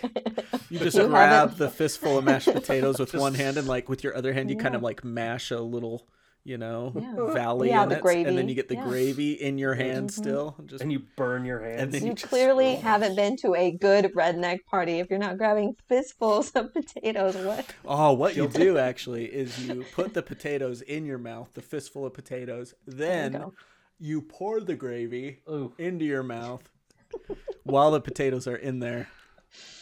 this He knows. podcast had a good run, seven years, but I think we're done now. Yeah, Wow. We just lost everyone. I'm just saying. It took an 87 year old woman to bring it down. and her fistful of mashed And her early retired pancreas. No. But We've happen. already talked about a few things, Batman and uh, and and Marvel and other things, but throw out a recommendation for something that's maybe a little bit off the beaten path that you you would uh, you'd recommend. It's uh, really hard not to talk about every author I've ever read. Um, so I recently read um, there's a girl named Ren Capecco. I'm pretty sure is how you say that. Not really sure, but she's written a couple of different series, um, and they're one is kind of Asian culture based, and the other one is um, kind of Middle Eastern based. So she does a wide variety, and man, does she hit it on the head. And I'm kind of, as long as it's fiction, I'm there for the party, and she does a pretty good job of hitting those wide ranges. So So Ren, Um, is that W R E or is that like an R E? it's R I N, Oh, last name Chiputo, Ch- Chipeco, I don't know, C H U P E C O. I'm the absolute worst at spelling and pronouncing. Chipeco. So. And what what's the ser- what are the what's the series called? Um, the one is called The Bone Witch. Mm. The other one is. I feel like I've heard someone else recommend that. I am. Was it? um I feel like someone did too. Was it Lizzie? Maybe. I don't know. hold Maybe. on. I know that. I am almost positive my daughter Leia has read The Bone Witch. Good. That's awesome. It's like YA stuff, right? Sort yeah. of ish. hmm Yeah. hmm Which is yeah, which is a lot of stuff. Um, the other one's called The Never Tilting World, and that one's kind of Ah. Middle Eastern. hmm Yeah, so she has she has really interesting topics. Um, and then one show that I definitely want to recommend, especially to you, Scad, is called Penny Dreadful, um, which is on Showtime. Um, so it has Eva Green in it and just a ton of good people, and it takes the stories of like Frankenstein and the Wolfman and uh, Dracula to some extent, and like gives them a real gritty Showtime kind of feel. Ugh, Mhm. That's why you're in it. not recommending it to me. I understand, and I'm, I'm not offended so- at all. I didn't say I didn't have something for you. Oh. Okay, Hmm. I didn't say that. Rom-com You wait your man. turn. Yep. She's saving the best for last. Okay. Jeez. Josh Hartnett's in Penny Dreadful. Give me your Yes, thoughts. yes, Josh Hartnett. Josh Hartnett, Scad. Bless. Josh Hartnett. he Josh was Hartnett. That guy's good. absolutely wonderful. Does So he? anyway, yeah. I thought he kind of was one of those guys that didn't age gracefully. He's gonna come for me now, isn't he? I don't Jeez, know. but, offending all yeah. the Josh Hartnett fans out there. Man, goodness gracious, and Josh outside. Hartnett himself. So Penny Dreadful. I uh, that's an old series, right? I mean, I feel like that's a ten Mhm. year old series or something. Yeah, I uh-huh. remember. I remember hearing about that, I, but I, I never had Showtime. Like They yeah, they started a new series that was with I'm so bad at remembering her name, but she's the girl who played Margaery. Um don't remember her name at all, but she was in the Natalie new s- Dormer, There you right? go. Yeah. oh, Margaery, and like Margaery and Mar- Sorry. Yeah. Yeah, sorry. Right. that thing you don't watch, don't worry about it. Um, um but they did that new series. I wasn't as into that one, so if you just watch the first three seasons of the original one, seasons. you're good. Hmm. Um, I just think the acting in it is really good, and they did a Really? really good job at storytelling kind of a situation. So So Penny Dreadful. Got it. Mhm. I will check it out as soon as I finish Atypical, which Matt I am loving. Isn't it great? Yeah. Yeah. It is Yeah, so my- good. But I will. It's next on my list. I'll, I'll check it out. It sounds. I need something a little different. Horror sounds. Yeah, so that's another good. thing. That's I don't different. watch a lot. yeah. I don't watch a lot of horror. I'm not Yeah. good with that. So as long as you watch it during the day, you're My good. pal. So During the the the one the one last thing um, is called Modern Love. It's a series on Mm. Amazon, um, and it was like New York Times stories of like people just sharing like different forms of love. And man, did they! It's like thirty minute episodes, but they do a really good job at like telling a whole life story in that. I watched two of those last night. So each one is kind wife of a different it, story. I happened to catch two of them. Yeah. Okay. The one, la- the one I watched last night had uh, had Jon Snow in it, Yeah, yeah. Okay. and they made a Game of Thrones joke right to his face, right to his character's face. Sure Freaking did. jerks. It was, was hilarious. awesome. Yeah, as he tries to do like a Scottish accent, it's a little Yeah, it was Irish. Yeah, interesting. I, he was Irish. I Yeah, yeah, yeah, think. yeah, yeah. So they have a lot of like, um, uh, what's her face? I'm seeing Anne Hathaway in the pictures. I'm seeing Tina Mhm. Fey. Yes, the one with Tina Fey is wonderful. That Really? Anne Hathaway one, my wife said is a musical episode. Oh, Kind of. She sings. I mean, it's a thirty-minute episode, so I guess Yeah, if she right. sings two songs, then yes, it's a musical episode. so, but yeah, Anyway, I- it's yeah, a, I liked what I saw last night of it. Yeah. that oh, really I think that guy's so handsome. The guy with Tina Fey. What's that actor's Thank you. name? I think he's Oh, so yeah. handsome. Mhm. I don't know Isn't his it name like though. Dan or something? I don't know. But Can't he's super either. hot. Anyways, it's Anyways, really good rate. It's a really good podcast content. Let me look at this picture on That one that no one else guy, can see it. It's he's like a on- silver without fox. telling you his name. Well, I Who is I he? just rewatched it um, with Eric, and uh, yes, I do know who you're talking about, and Fan- so that guy. listeners, let's let's figure this guy out real quick, While you figure that out, I'm going to move on to the next question, please. and it's chapter related. Why choose this chapter? What is it that you love about about Dany Nine: A Dance with Dragons, Kat? It's um definitely we get a little piece of everybody. We get Missandei, we get her Dothraki, we get Hizdahr, and we don't get Daario, so that's nice. Um, but we also get Oh, to Daario. He's a bad influence. Yeah. Um, and then we also get to see Tyrion and Penny, and I just love those little cameos anytime they come through. yeah.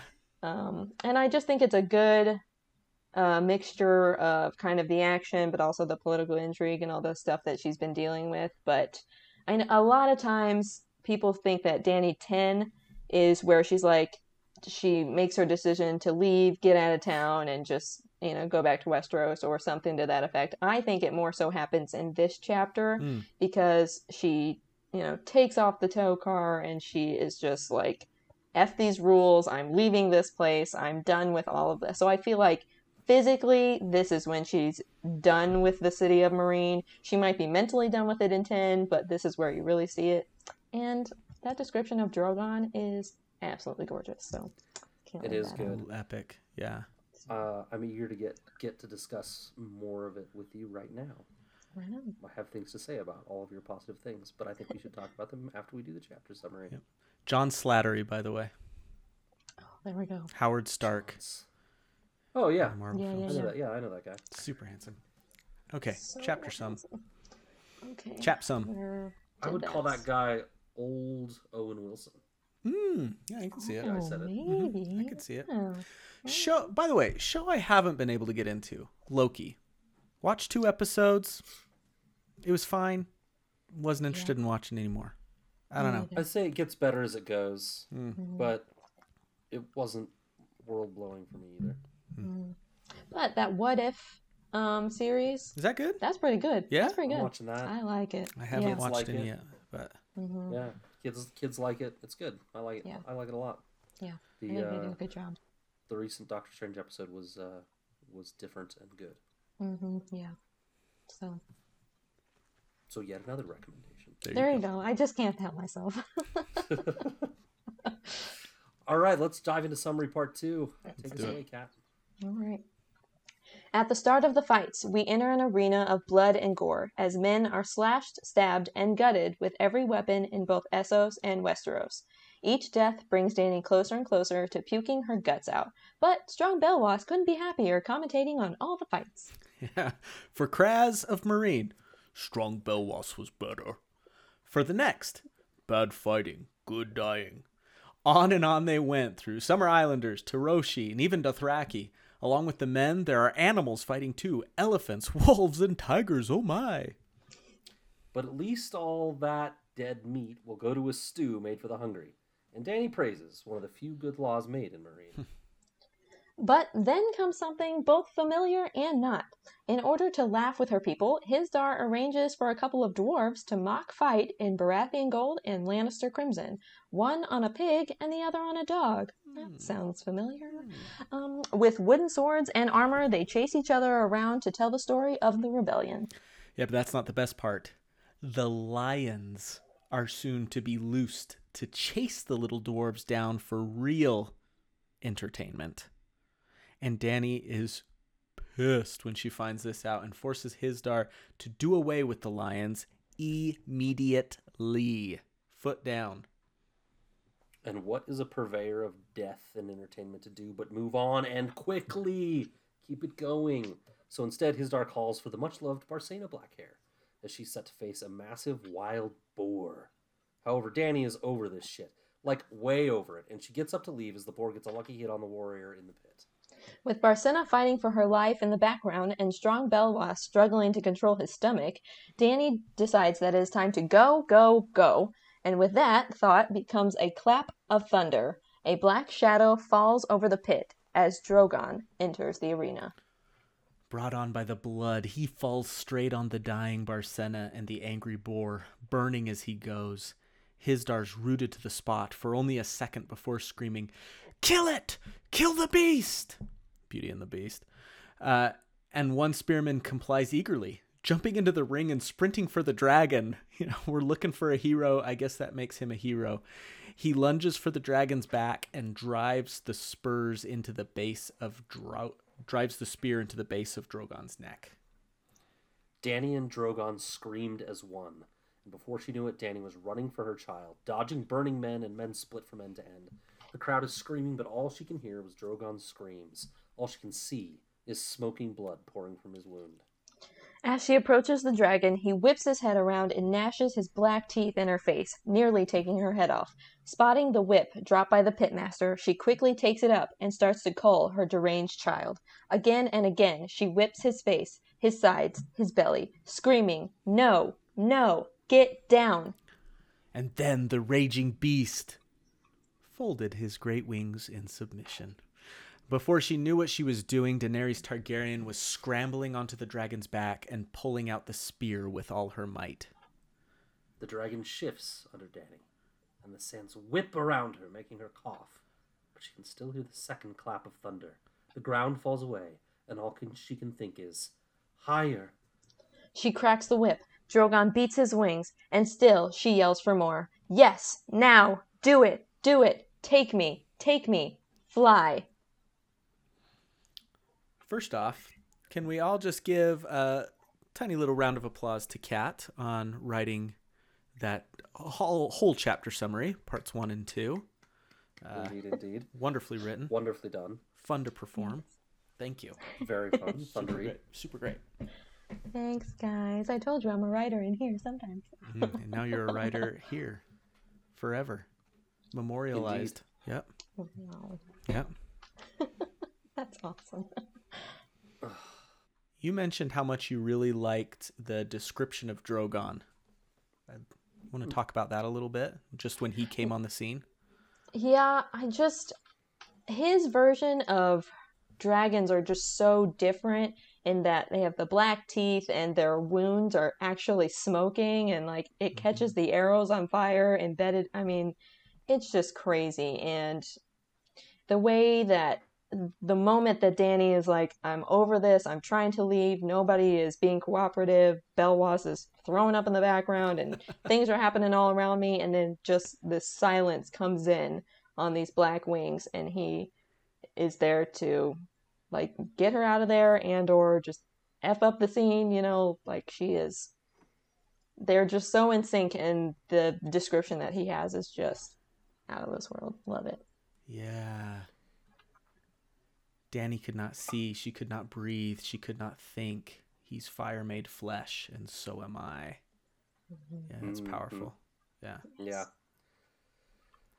Yeah, I think you you mentioned the dragons and how different they are.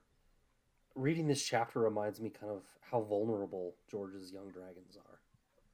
You know, like he's getting hit through the wing, and he's the spear Mhm. didn't, you know, he didn't stop the spear, right? It went right, Right. in, and it hurt him bad. And you get the sense that they're they're very much not invincible, Mhm. Right. and dragons in a lot of in a lot of media kind of seem like they're very invincible Definitely. Yeah. But I I like what what you said in that uh, quoted section there, Matt.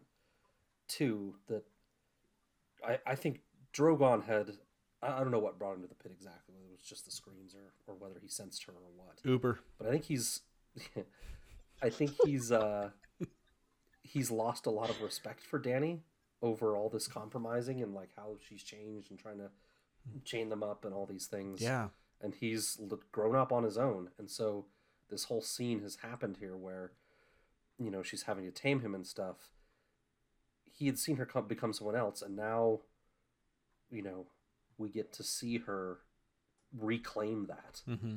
with with this whip and with her courage and with Right. you know her command hmm and i think she kind of like you said you know and why you chose the chapter Kat this is a moment where she kind of becomes the dragon again Yeah. right? And maybe she comes to terms of like you said, or kind of comes to terms of it over the next several days or weeks when she's away, uh, when she flies and when she kind of, you know, reconnects with Drogon. But like, the choice to be the dragon is kind of right here when she jumps on his back, Yep. and hmm and it's it's a great moment. Yeah, there was a line um, that she cannot look away or where did I put that line? I have no idea where I wrote that.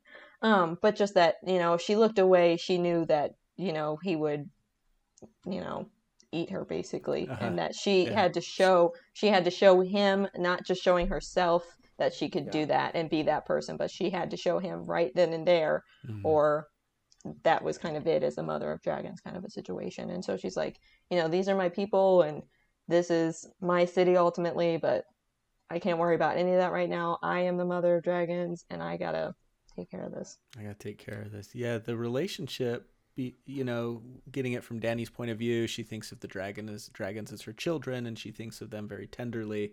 But that relationship, as we see, is and as you both pointed out, is not tender here at all. Um, Mhm. He's ready to kill her uh, until she stepped up, like you both said. Um, the line when she picks up the pit master's whip or the fighting master's whip touching it made her feel braver. The leather was warm and alive. That feels kind of ominous to me first of all that she's so against slavery and she picks up this whip which is a symbol of slavery. Mm. And it made her feel alive. That that's that's kind of ominous to me maybe telling a bit of what might happen in her future. But but maybe it's also just that touching it made her feel braver. It was almost like this i can do this. I can tame this dragon just came to her almost naturally again. Um, she became you know in this moment i wrote down she, she became more than Viserys ever was. If she she was probably already more than Viserys ever was and more of the recent Targaryens before her had ever become here at you know 16 17 years old whatever she is at this point. Uh, last known dragon riders if i have this right it's fuzzy where aegon the third he was one uh, dragon's bane. Um, nettles uh, but really that you know Aegon the Third didn't ride, did he? He's the one that hated them because he did when he was younger. they hate. Oh, um, oh, right. yeah He's the one that clung to the neck. The, Yeah, he didn't have a great relationship with them. but, Mm. and that was over 150 years ago. So let's not lose the significance of this moment too of we have the first dragon rider in o- over a century and a half. and so many people being there to witness it they're not just hearing rumors or seeing dragons flying overhead or whatever they're seeing her take on this dragon him folding his wings and she just hops right on and like all right Yeah, it's funny. We don't hear much yet of the of the stories. Mhm. You know, like of, of the story of you know Daenerys taming the dragon or whatever yet. hmm Mhm. E- Even within Meereen, I mean, you wouldn't hear them yet in Westeros, of course. Right. So these events are happening.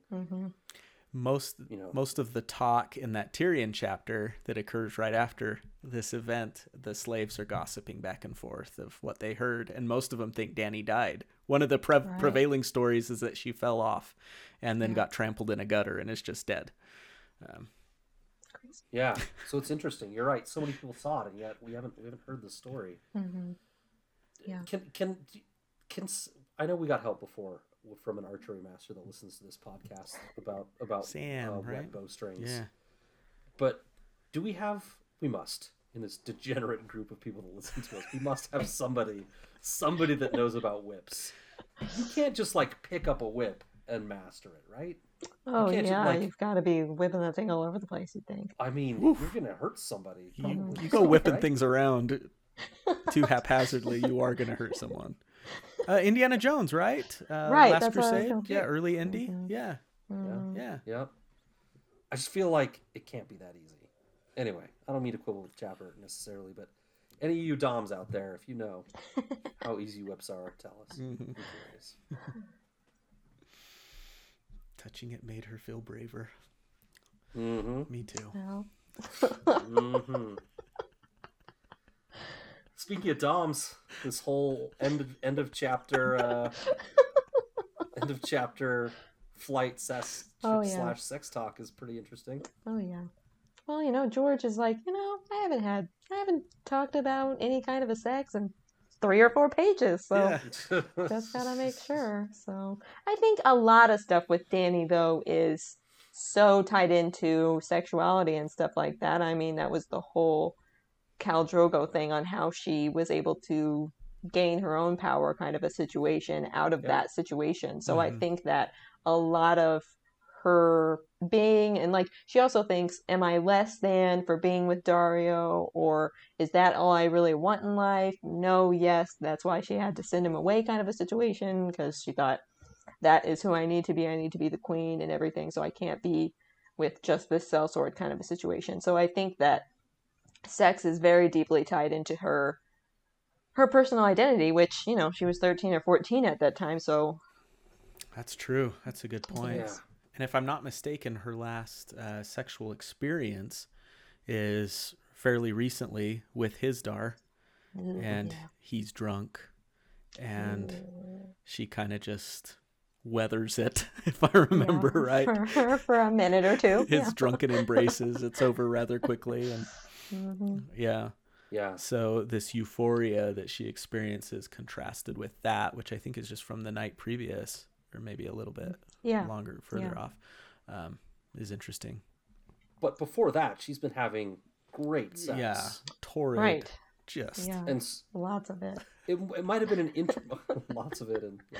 it might have been, I guess, a more interesting, like parallel or or I guess contrast if Drogon had showed up and we'd had this experience, contrasting that with her recent sex life. If she hadn't been having great sex before that, Oh yeah. because you could have, you could have, you could have pinned it like in Meereen, she's suppressed and hmm and put down and not who she wants to be and who she should be a liberated sexually but also being herself in all these other ways you know creature instead she you know she's suppressed and and then drogon comes and releases all of that Right. you kind of you, you kind of miss it because that that wasn't part of the comparison Yet another reason why we don't need Daario. He just screws everything up. Ugh. and good night everybody we should end it on that just needs dragon. You don't need Daario. You don't need Daario. So sorry. but I, I think I think the rest of the scene does kind of speak to that theme of of her remembering who she is and hmm you know Definitely.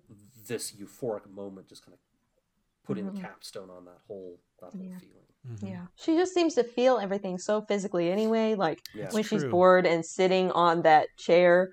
so she's- comfortable. Yeah, right. And I need a That's pillow true. and good point. Barristan does bring her a pillow, so that's nice. But you know, she just feels everything. It's either like elation and you know physical happiness or whatever, or it's more so of what am I still doing in this town? Like a slog through that whole situation or whatever. So No, yeah, you're That's a right. good point. I, I, Yeah. I don't think I'd ever thought about it that way, but we do get a lot of just physical feeling from her. Yeah. It's interesting. Yeah. Good point. Hmm. Good job, George. Good job. That's why I love doing these. I also love in the- episodes. We learn so much. Yes, we do.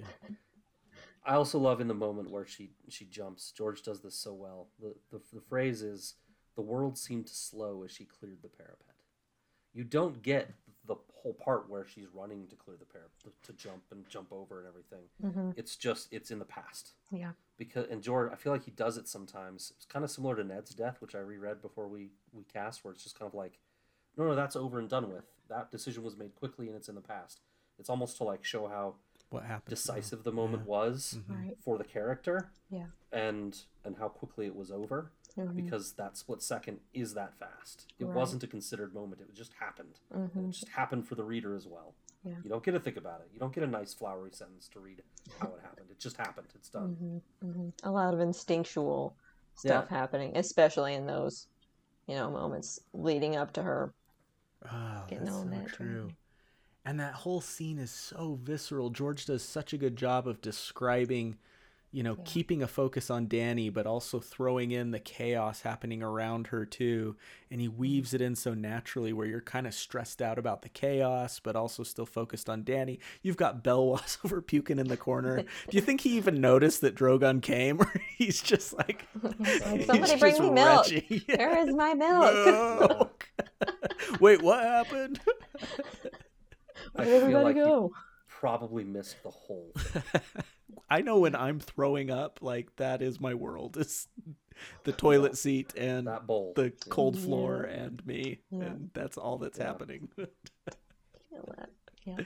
hmm Mm, So I feel like him being sick is her being sick of the city. Like everybody around Oh. her, like that whole scene, I just felt so I'm ready to go. I'm ready to get out of here, and I can't because somebody is over here trying to hand me this thing. Hizdahr doesn't want me to leave. Belwas is over here, and she can't move. She can't breathe, and so, and it's like how she is in this city. It's not just her in the pit hating the situation. It's her in the city. She's trying to do this for the people. She's trying to do that for the people, but really, she's just she just needs to get out and leave and breathe and just be heard by somebody or no one but that pit represents Meereen altogether of just her Mhm. frustration and Oh, good point. And I think Belwas is a bellwether. Uh, I called him a metronome in my notes a little bit, but he's kind of like a bellwether for her, her feelings the whole time the fights are going. Right. And when he spews, is when the chaos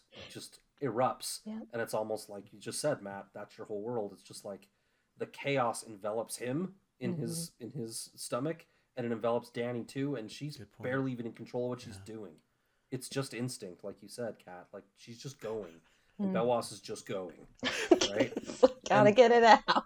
And before that, his comments are, are just like, nah, that's not impressive. And Dany's like, yeah, it isn't impressive. BFD. This sucks. Why are we You know, like- She's like He's- F and A, Belwas. yeah, effing A. I mean, I don't think I'm not saying like you can look at his exact words and be like, she's Yeah, the same thing, right, but in yeah. general, like he's just unimpressed, and she's also unimpressed, and like Mhm. you know, when you said uh, spews, Scad, it just brought to mind Wayne's World, and hmm if he could just take, I hope he can take the uh, advice of Wayne. You know, if you spew and she bolts, it was never meant to be. never meant to be. I thought you were going for if if you gotta spew, spew into, Spew into this. this. which would be handy because he probably has that bowl right there that he Yeah. just emptied. Yeah. of the Right, locust. He can probably the just put them all right back in. Exactly. So be considerate of the people around you. I know because that was kind of a that was kind of rude of him. I mean, Honey Locust, Hizdahr talked about how much he likes him, and Belwas didn't save any for the guy. Ate all of them. Yeah. I think Rude. I think you guys are missing Belwas's charm. Why don't you tell In us more, Belwas- Scad, the the biggest Belwas Belwas doesn't give a shit about anybody. I mean, he was That's a slave appeal. fighter for like ever. He has no care about insulting or upsetting anybody. Yep, it's true. lived as a slave fighter for I don't know a decade or more. Like he doesn't care. He's, As he you- doesn't care about offending anybody. As He'll you said, he he he is the uncle at the at the uh, Super Bowl party. He doesn't care at this point. He has lived enough life. He does not Yeah. care. I will Yeah. eat all of these wings. This dip is mine. I don't care. He has. I have no one to impress. he has criticisms about every play that happens. Single, You know, yeah. Yeah. Brady throws Yeah. a pick six, and he could have done better. And you know, Yeah. Back yeah. in his day. I'm saying. yep, yep. I mean, we're we're talking about the locusts. Do we want to dive down that fun rabbit hole of what happened with Sure. those? Where, what do you what do you guys think? Who who poisoned the locusts? Galazza Galare told Hizdahr to do it. Hizdahr's like, cool. That is the story, and I'm sticking to it. Yeah. Yeah, he definitely was encouraging Dany to eat them, right? But not eating. What? But doesn't gonna- take one himself. Any good person knows that if you you gotta be like, oh, you gotta try this. You eat it, and then you put it directly in their face, and then they gotta eat it. That's the only way to do that. Right. You're not doing it. It's true. Just saying. I don't care if it's the Dragon Queen or not. Okay, that's how you get people to try the food. You just keep insisting. I don't know. There was something he says at some point that makes me think he didn't do it. It might have been in in a future chapter or something with Barris. I can't remember what it was. There are people that think he didn't do it. Um, He says he didn't when Barristan confronts him. yeah. Uh, Yeah, he says a good he he says a good speech. I don't remember what it was, but I know he has a good speech for that. Like, oh, why would I do that? I'm winning money off of this. If she got sick and then she would Right. cancel the the pits or something like that. I don't. Right. but- Well, if she dies, maybe maybe he think maybe his motivation would to not kill her would be that if she dies now, his ten his control on the city is a bit tenuous. He just got it Right. days ago, Mhm. uh, yesterday, whatever. I mean, so maybe maybe it's a little early for him to actually want that. So I don't know. And also, I went back and listened to our initial coverage of this chapter, Scad, and one of the points that we had made is that if this was his whole plan, it was a pretty sloppy plan. Because Right. what if she doesn't eat the locusts and you just poisoned Yeah. him for no reason? Like, yeah, Right. Yeah. and and then and then you know Strong Belwas dies, and you're like, oh, weird. Uh, that's odd. and the whole Well- fact, like you said, that it's kind of almost too soon for Hizdahr. It Yeah. feels like. Mhm. Yeah. So, why not poison the water? You know she's gonna drink that. right, yeah. Damn. you Um, don't even know how to poison somebody correctly. He can't be the harpy. That's all I'm Mm. saying. That's a good point. here's So so what what theory you got, Matt? uh, so we're gonna do some tinfoil here. Okay. I think this was a hit job on Strong Belwas himself by uh, House Pahl Oh, okay. after they dispatched of his mo- of their read this of their most Did you come up with righteous this all by son. We actually, I think we brought it up on that episode, but I was like, You know must what? have. I like I I, like remember this at all. Belwas doing this, nice. and they were it was it was a hit on uh, Belwas.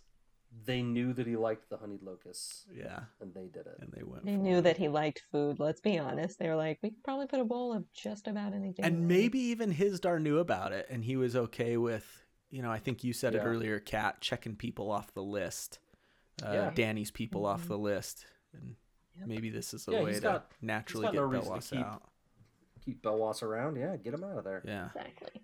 I like sure. it. I'm, I'm like here it for it. Tinfoil. Anytime we can assign more importance to Belwas's character than others might we're gonna take it That is deserved. yeah The real reason I don't like the show. Honestly. It's, it's not i mean screw lady stoneheart where's freaking strong Where's Belwas? Belwas? Seriously.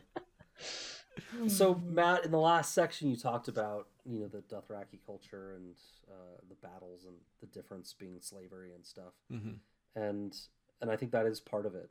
But I also think the main difference about and, and the, the main reason it's kind of disgusting to Dany is that it's entertainment. yeah hmm They're literally taking entertainment used in weddings in Westeros, like the the dog and the pig show, Tyrion and Penny, and sliding it right in next to Bloodsport.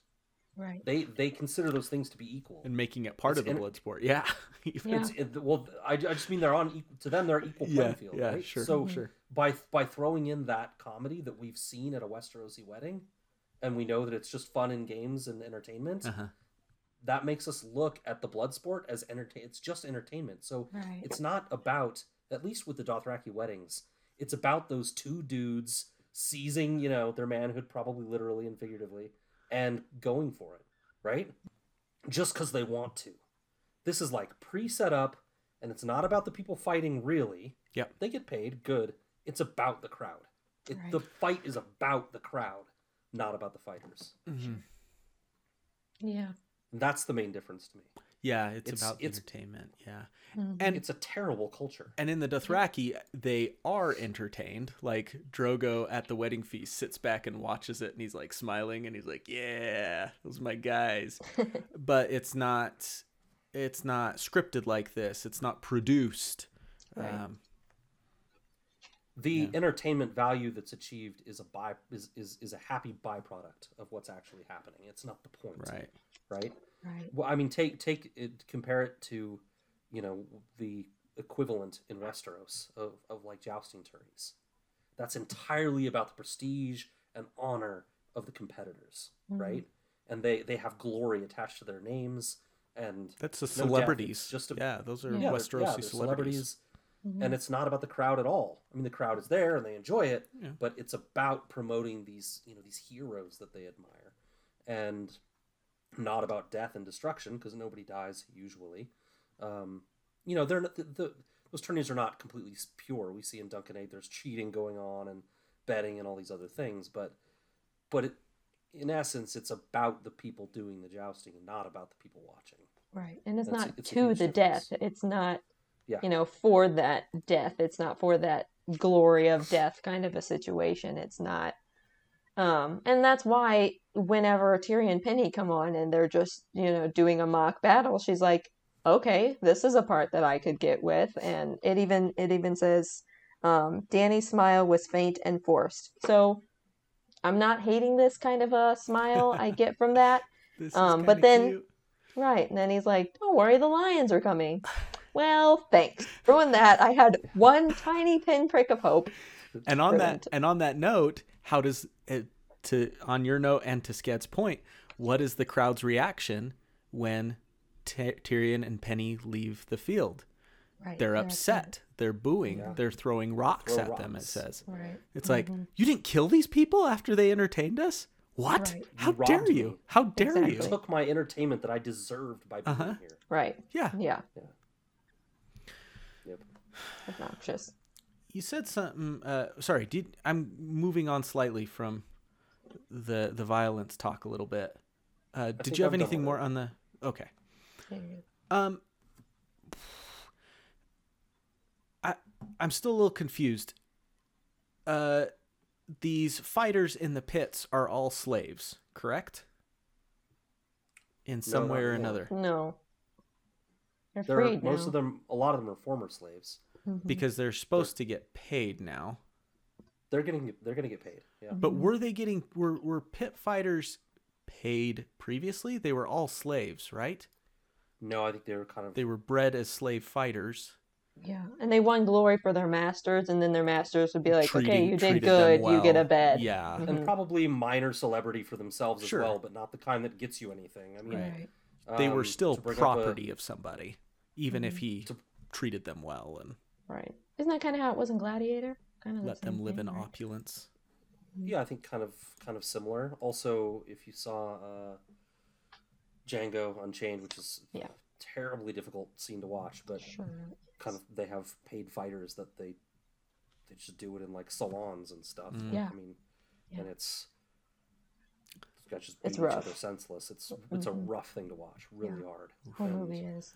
Well, the whole movie is. Yeah. The whole movie It's- rough. I mean, watch, it's a- yeah. I I, I, I love the movie. but- There are great parts Yeah. of it, but Mhm. it's it's really hard to watch. Yeah. um, Thor Ragnarok. I mean, Uh, yeah, Same they thing. are also. Honestly, that's probably a better and less serious comparison. Like they're like you're like They're Django kind of cele- Unchained. I'm like Thor Ragnarok. I love it. I love that. they're celebrated as like heroes, but they're not. You know, they're not really free to. They're still anything. property. No. Yep. Yeah. Yeah. Mhm. Um, They still cheat. right. Hizdahr brings up promises of pay. Winners share half of all the revenue, is what he tells Dany. All revenue will be split amongst the winners. And I wonder if Hizdahr would really stick to this. You throw in that 10% tax that's paid to the city. Uh, I think he's blowing smoke up Dany for now, and that once he removes her, that wouldn't ever really happen.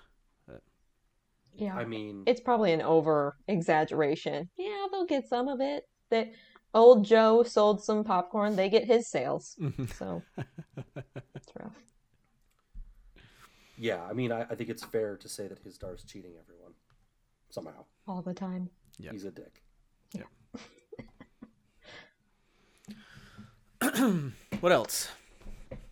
Um, Um, just uh, to your point earlier, Matt, whenever you kind of said that Barristan, his whole role was kind of trying to protect her, and in that moment when Drogon enter the, enters the ring, he tries to hold her back and says, "Look away," and she's like, "Uh, no, that is the exact wrong, you know, kind of reaction that we want," and he is just kind of t- trying to keep her safe and keep her away from danger or whatever, and she's like, "That is not."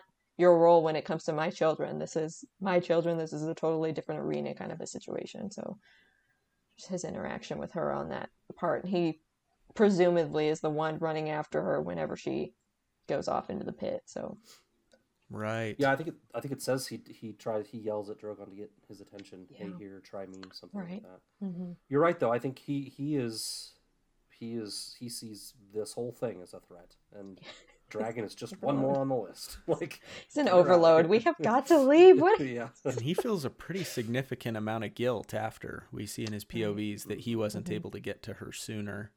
Yeah. And Mm, yeah. Hey, here, over here, try me, or whatever that is. I've paraphrased. Yeah. Seems like he could have done more. Maybe he should feel guilty.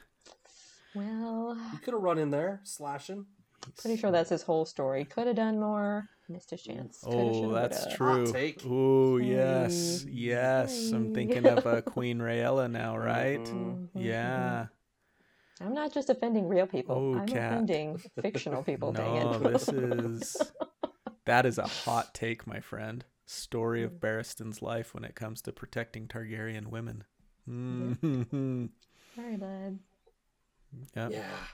I mean, we've been we've been through that a little bit. Yeah. The difference between a protector and a soldier, Mhm. and hmm Yeah. you know what Kingsguard really are and what they should be. And Yes. Yeah. Vows you're and not- you're not vows. wrong. He's a very conflicted character. Yeah. But Very. Mhm. it feels like this thing with Drogon, the the soldier should have just kicked in and like enemy, you Yeah. know, and gone for it. Yeah. And he kind of didn't. Yeah. Mhm. He kind of explores that in his later chapters of why didn't I? And um, he does, as far as I remember, he doesn't come to any sort of conclusion, which is interesting. I think Yeah. it's the same thing that he kind of came to with King Aerys is she told me not to. Mm, That's an order. I can't do anything after that. Right. I'm not allowed to interact, so I could have, but she said not to. Dot, dot, Did she? dot, Did, question did Rhaella tell him not to? No, I'm Oh, saying Dany. that King Aerys was kind of like don't interfere kind of a situation or that's Oh. not your place, that kind of a situation. yeah. Yeah. And then Dany was in the same boat of And then outta he here. gets Oh, into this Dany, cycle. Sorry, yeah, yeah. he gets into this Yeah, yeah, cycle of second guessing himself, though, because Right. he does second guess Mhm. himself in that. He second guesses, you know, the Rhaella stuff, and Yep. yeah, Yep. he needs to be a bit more decisive, take a stand. a bit. A little bit. He's a soldier too, like you said, Yeah. Part fear, part lust, part rapture. Love Is that what line. Dany sees on his dark Face. Yeah. As I think it's as Drogon tears the arm off. Yeah. Um, or maybe it's as maybe it's just as as he's landing. But th- this is part of what just drove home the point to me that Hizdahr doesn't want peace. He wants power and control Oh yeah. and violence. And he's kind of sick. Yeah. Yeah. Yeah. It's that just is greed. That's the the absolute point of greed at that point and that's all he sees when he looks at the dragon. That this can both get me the power that I want, but also it can be in the way of the power that I want. So Mm. that kind of fear and rapture is at play there. It, it, it almost like it reveals his true character that he's just kind of sick and in love with the violence that that's his first reaction. Because then he kind of gets control of himself a little bit and he's like it's almost like he realizes drogon's going to ruin everything i'm starting to build here. Kill him. Kill him. Kill the beast. Kill the beast. Um but his first unfettered unfiltered reaction is like oh daddy Ooh. daddy likey Daddy likey. Daddy want thingy. Fire, fire and blood. Yes. Fire and blood. Severed arms. I like this. Um, he's kind of a sick guy, I think. And that shows that. Yep. But it And I- doesn't take long to move to kill the beast. Right. Yeah. Does not. Like it kicks it kicks in and like survival kicks in is like, okay, back to the game. Right. This is a threat. Yep. Yeah. I can't have this. Yep. Mm. Pretty You know, one of my biggest regrets, I was I played Cogsworth uh, in Beauty and the Beast once, Oh, and uh, my one of my biggest regrets is I didn't really get to sing that song Oh, because I Oh. wasn't in the townsfolk. yeah. He doesn't participate. It's like a fun like You're yeah, you're fighting the townsfolk. Yeah, exactly. yeah. You don't get to be a part of the fun mob. So I didn't get yeah I didn't get to sing that. That Yeah. song is fun to sing. It's got a great melody. Yeah. Yeah. exactly. It's cool. I sung it lots in rehearsal. Well, good. Just joined in. Never live. right yeah. on. awesome. We can do it live now if you want. Nope. Do it- Okay. No, No. Just trying to help. Good try. We've had so many opportunities, Kat. to Just just break out into musical. I'm Yeah. just saying. It's not I- like I'm usually that terrified. the of singing on this Joker, cast. this. Yeah. Let's see. Listen, I'll do Joker. I, I literally don't think I can do it. Today, That's fine. I don't want you to Let's hurt do it. yourself. We got to get Yeah. through this this episode. I don't- Um, just point out here that uh, you know we've talked about it, but just to drive home the point that Dany did save Tyrion's life here. Oh, yeah. Um, that may Yeah. come up later, or it might not.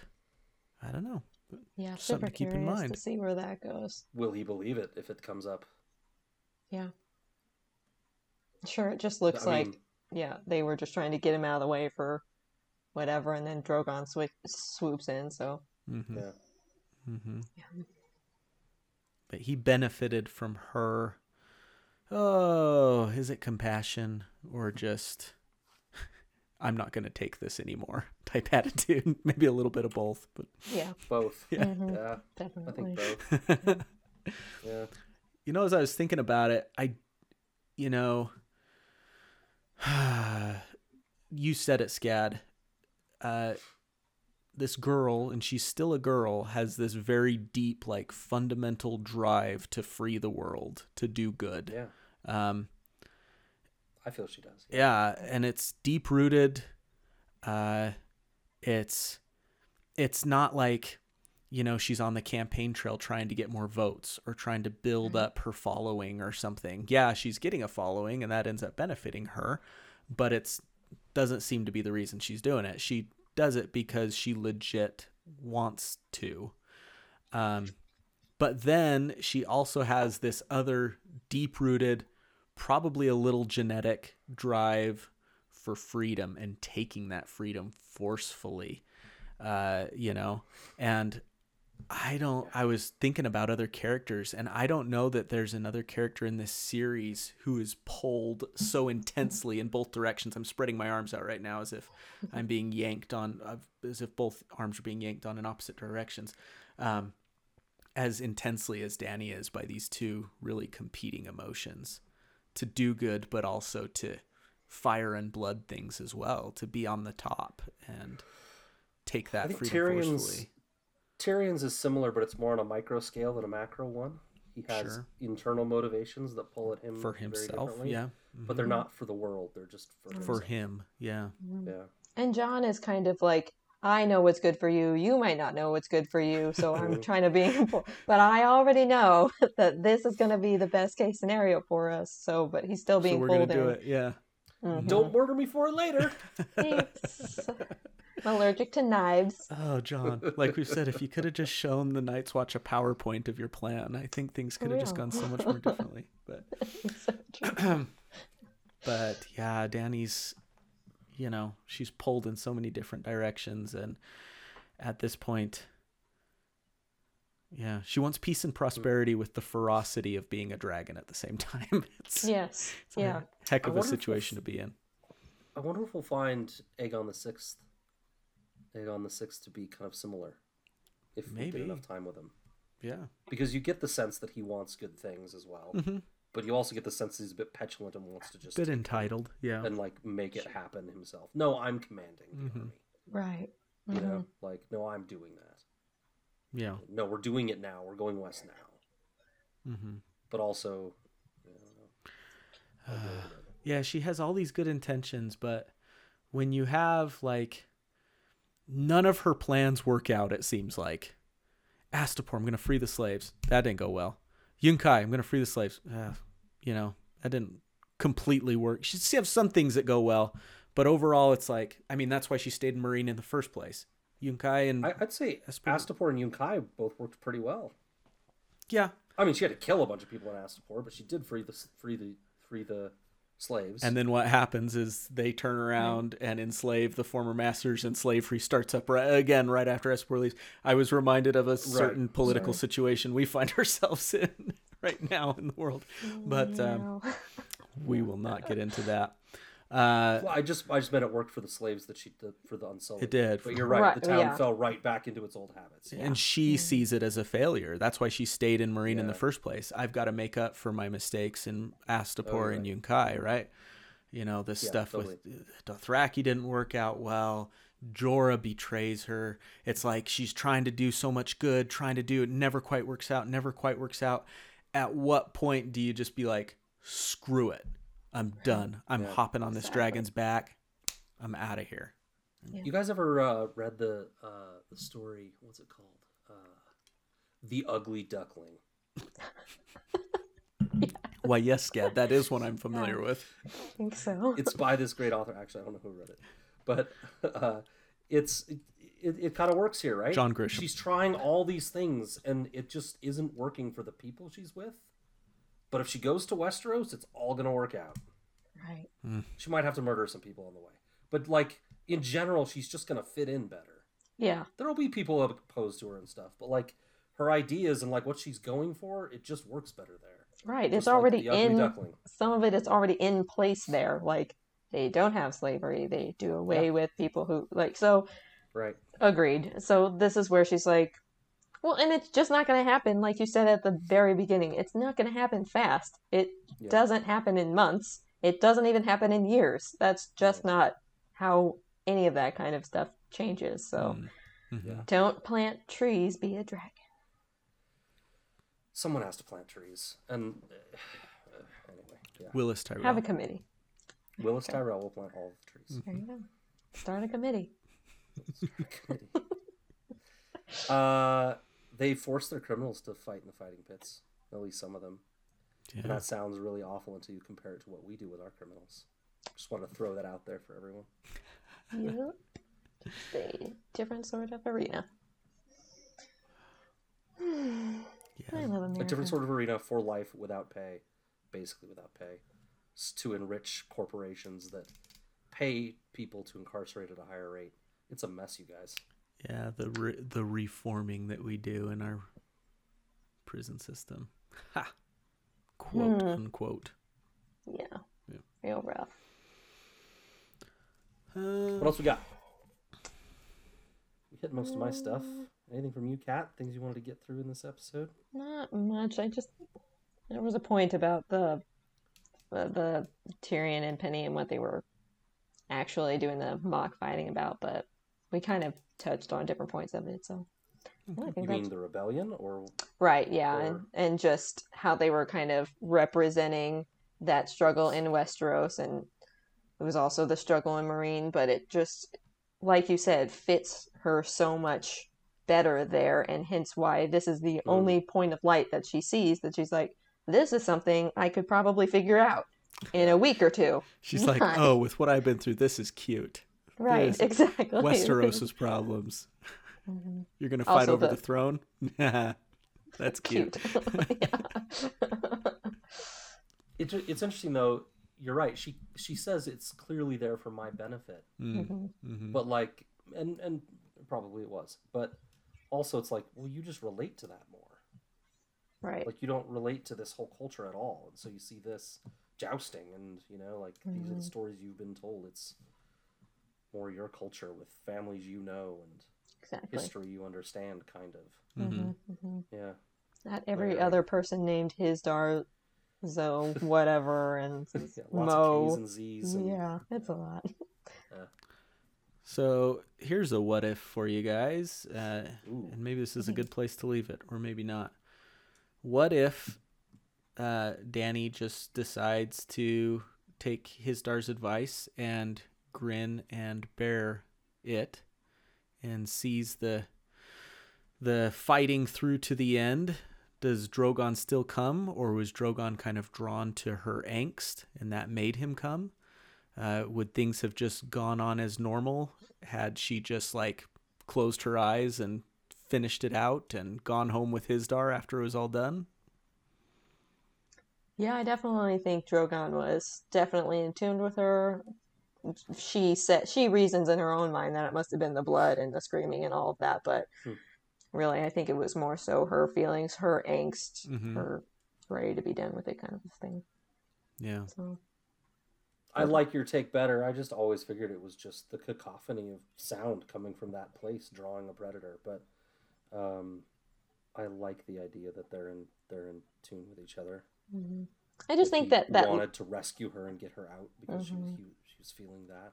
right. But he's he's so angsty to her that He's like, it feels like that undercuts that that feeling. Well, and I think I'm like here for you, snap. it's almost like he's feeling her out. Yeah. Exactly. Like you said, yeah, Scan said earlier, you know, he's also got to feel her out and also got to make sure, okay, are you Mm. worthy of me coming though and coming to get you and pick you up?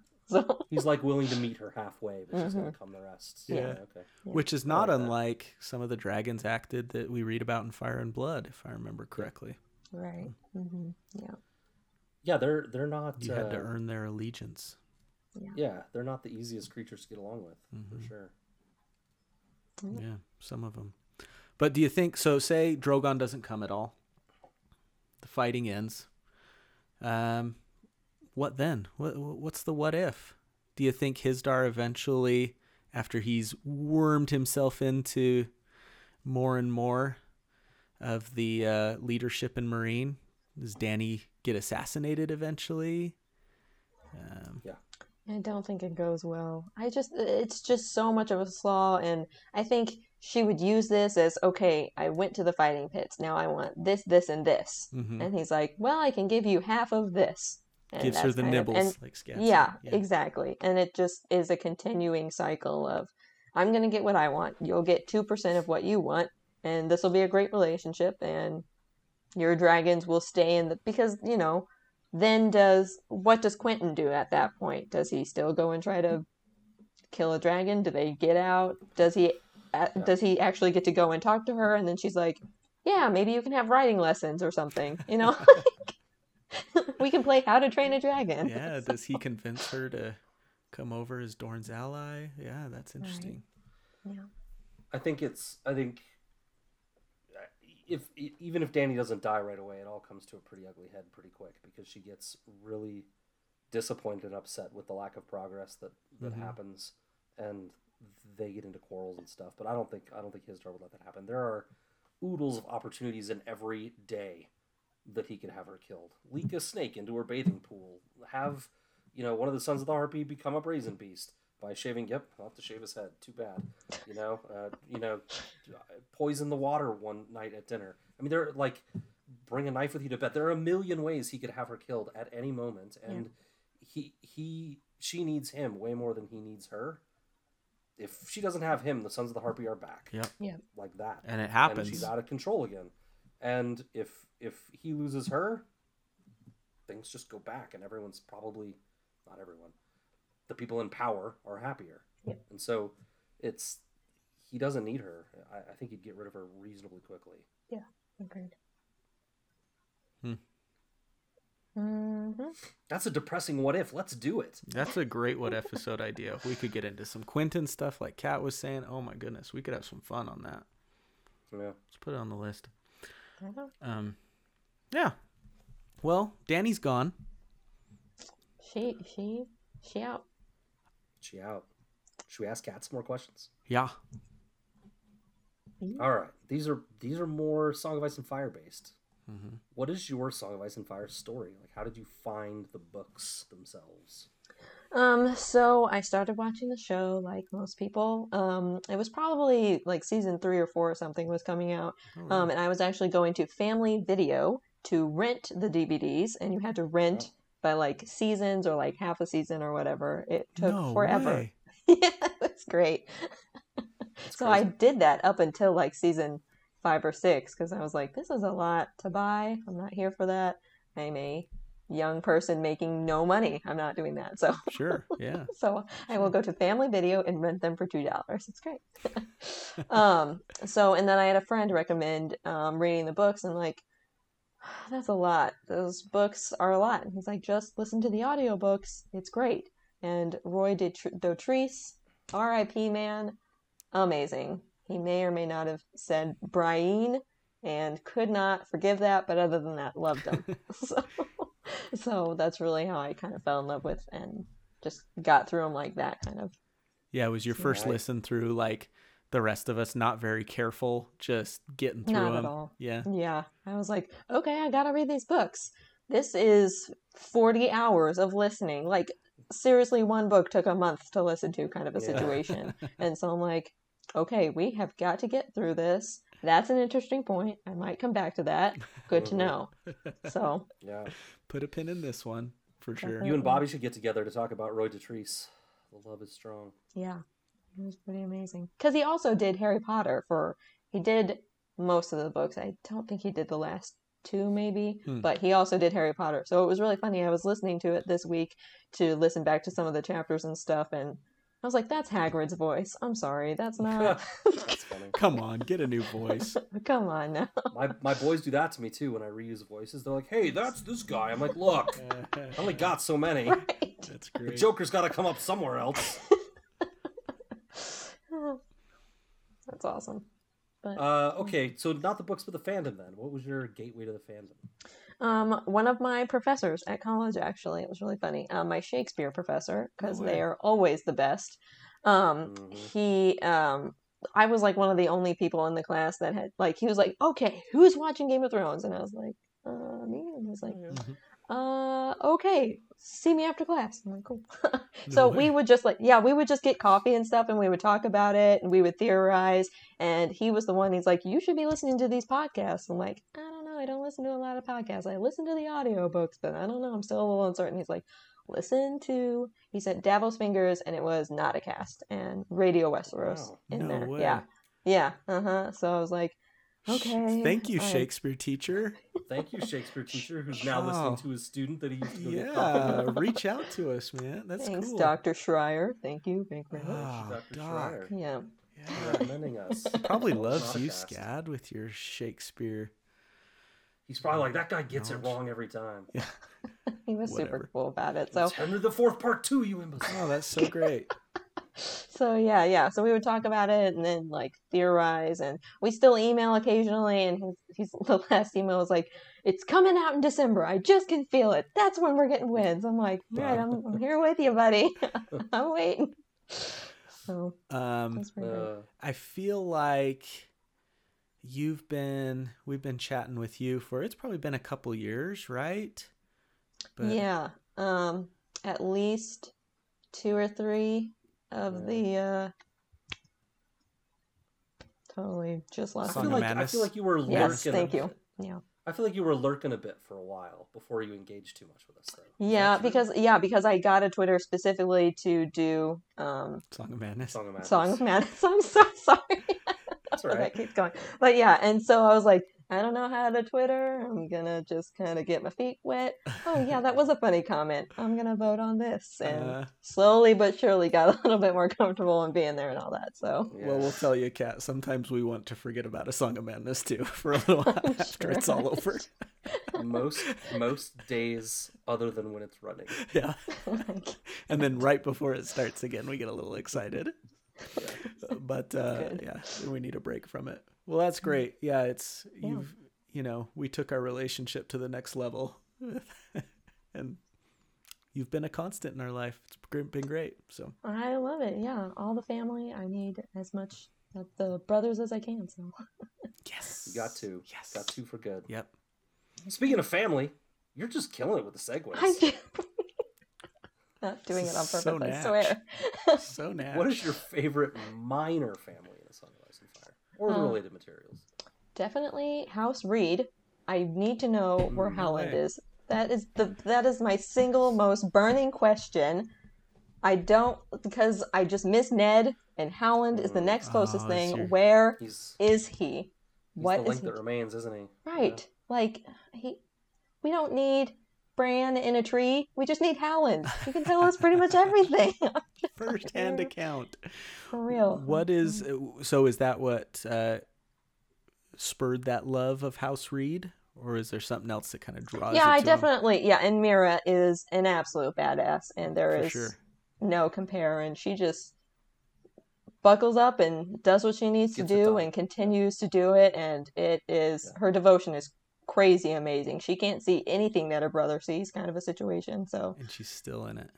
yeah. Yeah. Mhm. Yeah. So they have a long She's, line she's of like a Brienne almost. Exactly. I- yeah. Like she gets less credit maybe, but Yeah.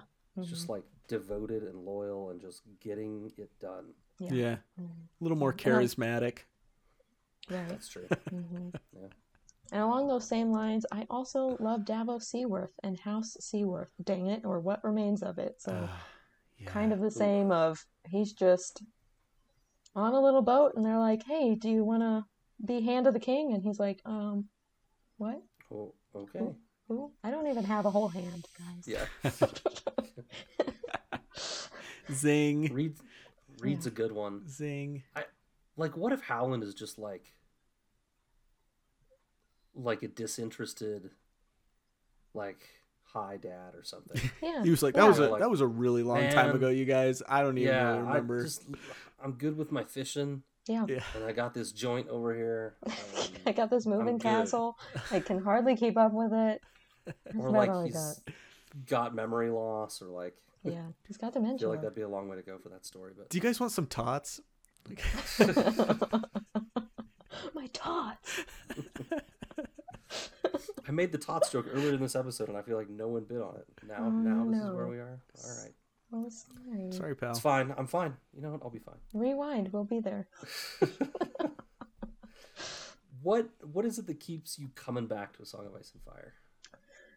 Ugh, the world building and but behind every castle is another story. I am always I love those books that have their own lore. And so some of them have those like asides of, hey, by the way, at this castle, this thing happened, or there's a Mhm. haunted story about this thing. I love all of that. And he just Mm. kind of interjects those here and there. And so, It's rich, isn't it? Everything Yes. everything's got a story behind it. mhm. Everything has some detail that makes it unique and somewhat memorable. I mean, think about how many pages there are and like how much we we forget a lot, but like think about how much we actually remember about all these little details. yeah. And the reason we remember them is because he's done such a good job fleshing them out and making them memorable. Exactly, yeah, and bringing them up here and there. And somebody's heard this story, but somebody else has heard this story, and they're just Yeah. a little bit different, and it's just incredible and very vivid. You just feel like you're in it, and that's why those first couple seasons of Game of Thrones were pff, easy. Just write it Yeah. like it says it kind of situation. So, Mhm. Mhm. absolutely wonderful.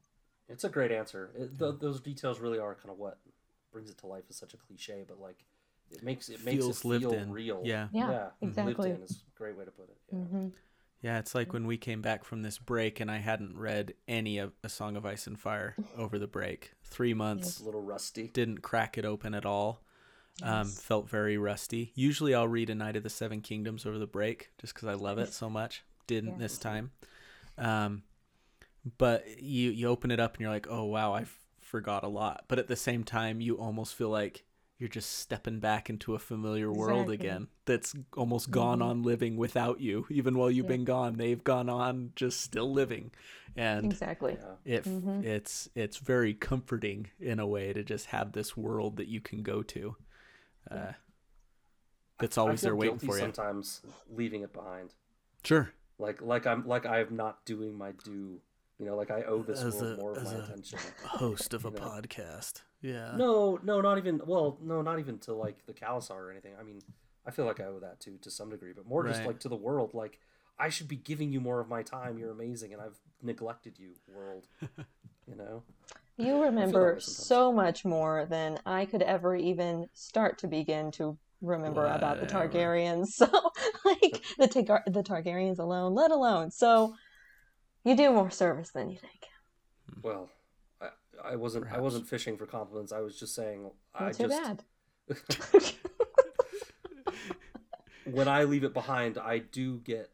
I, I do I am pleased to leave it behind at times. I do Yep. get burned out on it a little bit, but I also when I come back, I'm like, oh, I missed you. Oh, I missed miss sh- this. I sh- yeah. Yeah, as I was even when as I was studying up for this one, and a lot of the stuff, it's not me remembering the stuff I talk about on this podcast. It's me having studied it before and relearned it again and written it down and Oh, yeah. talking about it like I hadn't forgotten it, but I really had. Um, but yeah, if uh, people are under the impression that Matt and I are not working on these Right. episodes, Yeah, we like, oh, they did it before, they're just going by this. No, I'm putting in. I mean, we're only doing one one Chapter. one chapter per episode, so it's less for sure. But like, I'm putting in the same amount of work I did for this chapter this time as I did last time. For Nice. sure. Yeah, yeah, definitely. I don't remember anything. yeah. Um, but yeah, even after this one and like going back and reading about nettles and stuff, I was like, I kind of want to read Fire and Blood again. Like, yeah. oh, Scat's holding it up, Yeah, Yep. Oh, I got it right here. I'm cracking it open. It's, it's my it's my post episode reading material for when I'm uploading my episode tonight. Nice. But gonna it. man, I wouldn't have touched that book with a ten foot pole five or six months ago.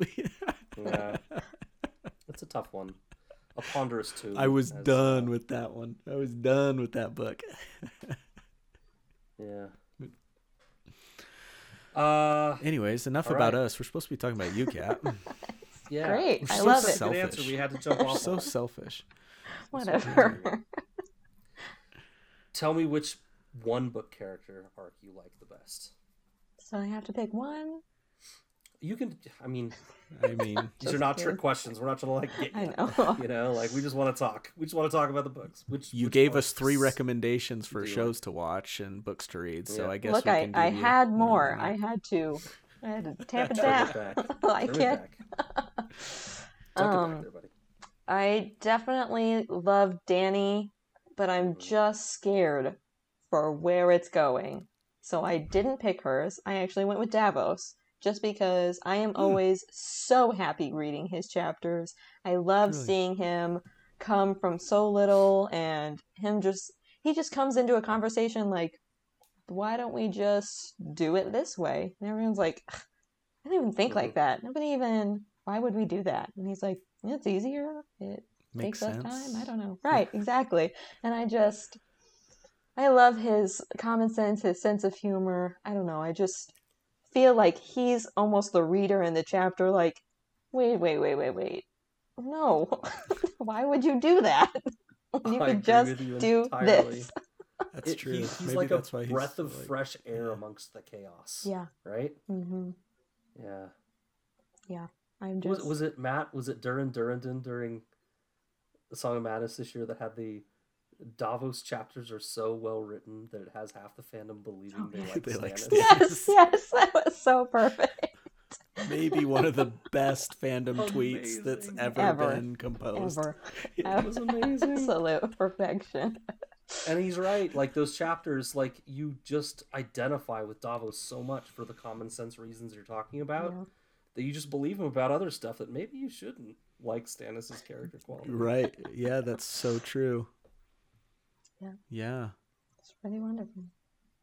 And he's a guy that I look and I just don't agree. Like, I look at him and he's like the exact opposite of me as a father in terms of like I must be present with my children at all times. It's almost like it's more for me than it is for them. Like I love being with my kids and stuff and Oh yeah. but you just love who Davos is at his heart and everything that you just can't help but just love the guy. Yep. I mean, I think Davos would be a lot like you if he had like if he had time. If he just Yeah. if he just would allow himself to. well, He's so driven by duty. if he didn't do what he's doing, he wouldn't have the opportunity, and he'd have to do something else, which took him away from his family. Maybe. He only has the opportunity because he's working for Stannis, right? hmm If Stannis So- just gave him a castle, they could go live on it, and he Yeah. could stay there and rule said castle. I think he'd be fine. But I wonder if he could. I wonder if he could just be like, you know what? I'm going home to Marya and the kids. I'm going home for a while. I don't think he could make that decision now. If it was Sure. right after going to save Stannis and all that, and him being like, "Thank you for your service. You get a castle. Thanks." Mm-hmm. Probably at Oh, that yeah. point, but at the point he's at now, no way, not happening. He's Too dying involved. on that Or hill. like, I'm going home for a week. Then I'll be back. Or whatever. Exactly. And then he But- just doesn't come back. Yeah. Or maybe he still does. But he won't even give himself that. Yeah. And No. and, and and and you know what? We end up admiring him for it. And I think there's a lot to admire in that. Uh, the point I'm making is is it seems like a character I wouldn't identify and jive with, yet I still find myself identifying and driving with him pretty intensely. So hmm Yeah, definitely. I mean, the guy loves Stannis, but you still love him, so here we are. Yeah. and I am not a Stannis fan, but I love the guy. yeah. I love Davos. Me either. That's all that matters. Well, we've talked a little bit about POVs. Who are you most excited about for Winds as Doctor Shri- Shri- Shri- Schreier? Schreiber Schreier. says? Schreier. Schreier. hmm Love you, I'm Doc. pretty sure I said it Uh-huh. wrong every time I was in class anyway, so it was. So Schreier is what we're When going When we with. get it in December, like Dr. Schreier says, whose Yep. POV are you most excited for?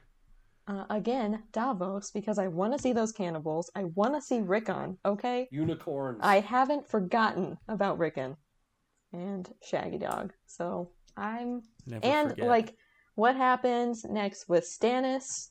Will they ever get to see each other again? Is he going to be dead before Davos gets back to that situation? What's going to happen with that? So, hmm has he lost his purpose? Will he find a new purpose? Who will that purpose be? That's what I want to. Know. It's to a good answer. I like it. Thanks. That's what I want to know. Yeah. I think I want to know Jon the most. That that was my second But- answer. But Davos is yeah, Davos is close for me. All that stuff Mhm. up north is what I'm most excited for, Yeah. for Right. sure. For sure. yeah. Yeah. Theon. The Mhm. Winds of Winter could Yeah. solely be just those arcs up there, and I Yeah. would be pleased. I'd be fine. There's like a note at the beginning. You guys all wanted this story. I decided I'm finishing it in this book, cutting out all these plots, just resolving the North. Here you go. And There I'd be like, Happy. let's do it. Okay. Perfect. Yeah. A plus. Okay. Just bring Brienne up there. We're good to go. Yeah. Great. this is fine. This is all good. Absolute perfection. Yeah. I'm satisfied. Satisfied. Hey, Is Kat satisfied? Yeah. Oh, we need to. the most. I am Yeah. overjoyed. I am so happy to be here, and this was fantastic. Good. Agreed. Glad you had fun. This has been a Is blast. there anything else you want to like get off your chest about Winds or this chapter or anything the fandom, just like before we close out? memorializing forever. Just that this is the best fandom I have. I've never been a part of an online fandom, and this is the only one, as far as I'm concerned, with I need to be a part of. Mm. It's just a bunch of different nerds together, and like everybody finds something different. Everybody likes something a little bit different, and it is wonderful to be a part of it. So I am glad to be here, and hope this just keeps going on. So, and you know, with George and care, it it will. It will. Do you will. want to use that as your as your sign off, or do you have something else? Because that was amazing. No, that was that was great. I can use that. So That was beautiful. Matt, you got one for us? that was beautiful. Um, I'll go along with the fandom thing too. This is me calling an audible, but uh, I, I really like what Kat said, so I'm just gonna call an audible and maybe meander for a second. So forgive me, but you know, I was I I lost a teammate recently to COVID. It's the first person I like know personally that I was reasonably close with to die from COVID, which I consider myself fairly fortunate in that regard that I made it, you know, 18 months or whatever before I lost someone that I knew well. Uh, he was a teammate on the hockey team that I played for. And people, you know, say, like, um, sorry you lost your friend, Matt. In fact, Scott, you sent me a really nice text and everything saying that. And I, it, I feel almost like I'm dishonoring this guy's memory because I don't know that I'd consider him a friend necessarily. He was he was a complicated guy. He was a if he was a friend, he was a difficult friend. we disagreed a lot. I remember one uh, locker room incident after a game where he and I were arguing with each other loudly and very emotionally across the locker room. Um, and uh, but there was also times where he was just a beautiful, funny, loving man, and and that's who I think he was at his core.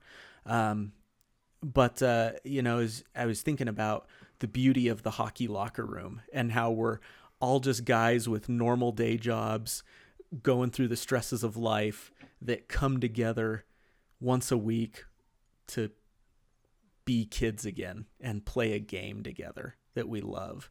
And that's what unites us. And i think that's why i love this this guy so much. Um, you know and I, am taking his death kind of hard uh, is because we were united in that, and that's uh, we were family, as it were. And I think that's how it is with this this uh, Song of Ice and Fire fandom too. Is we come from, as Kat said, all these different walks of life, so many different personalities.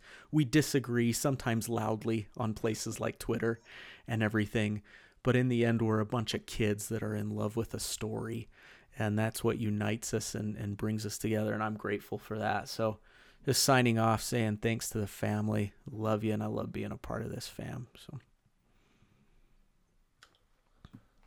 Yeah, I, I can't top that.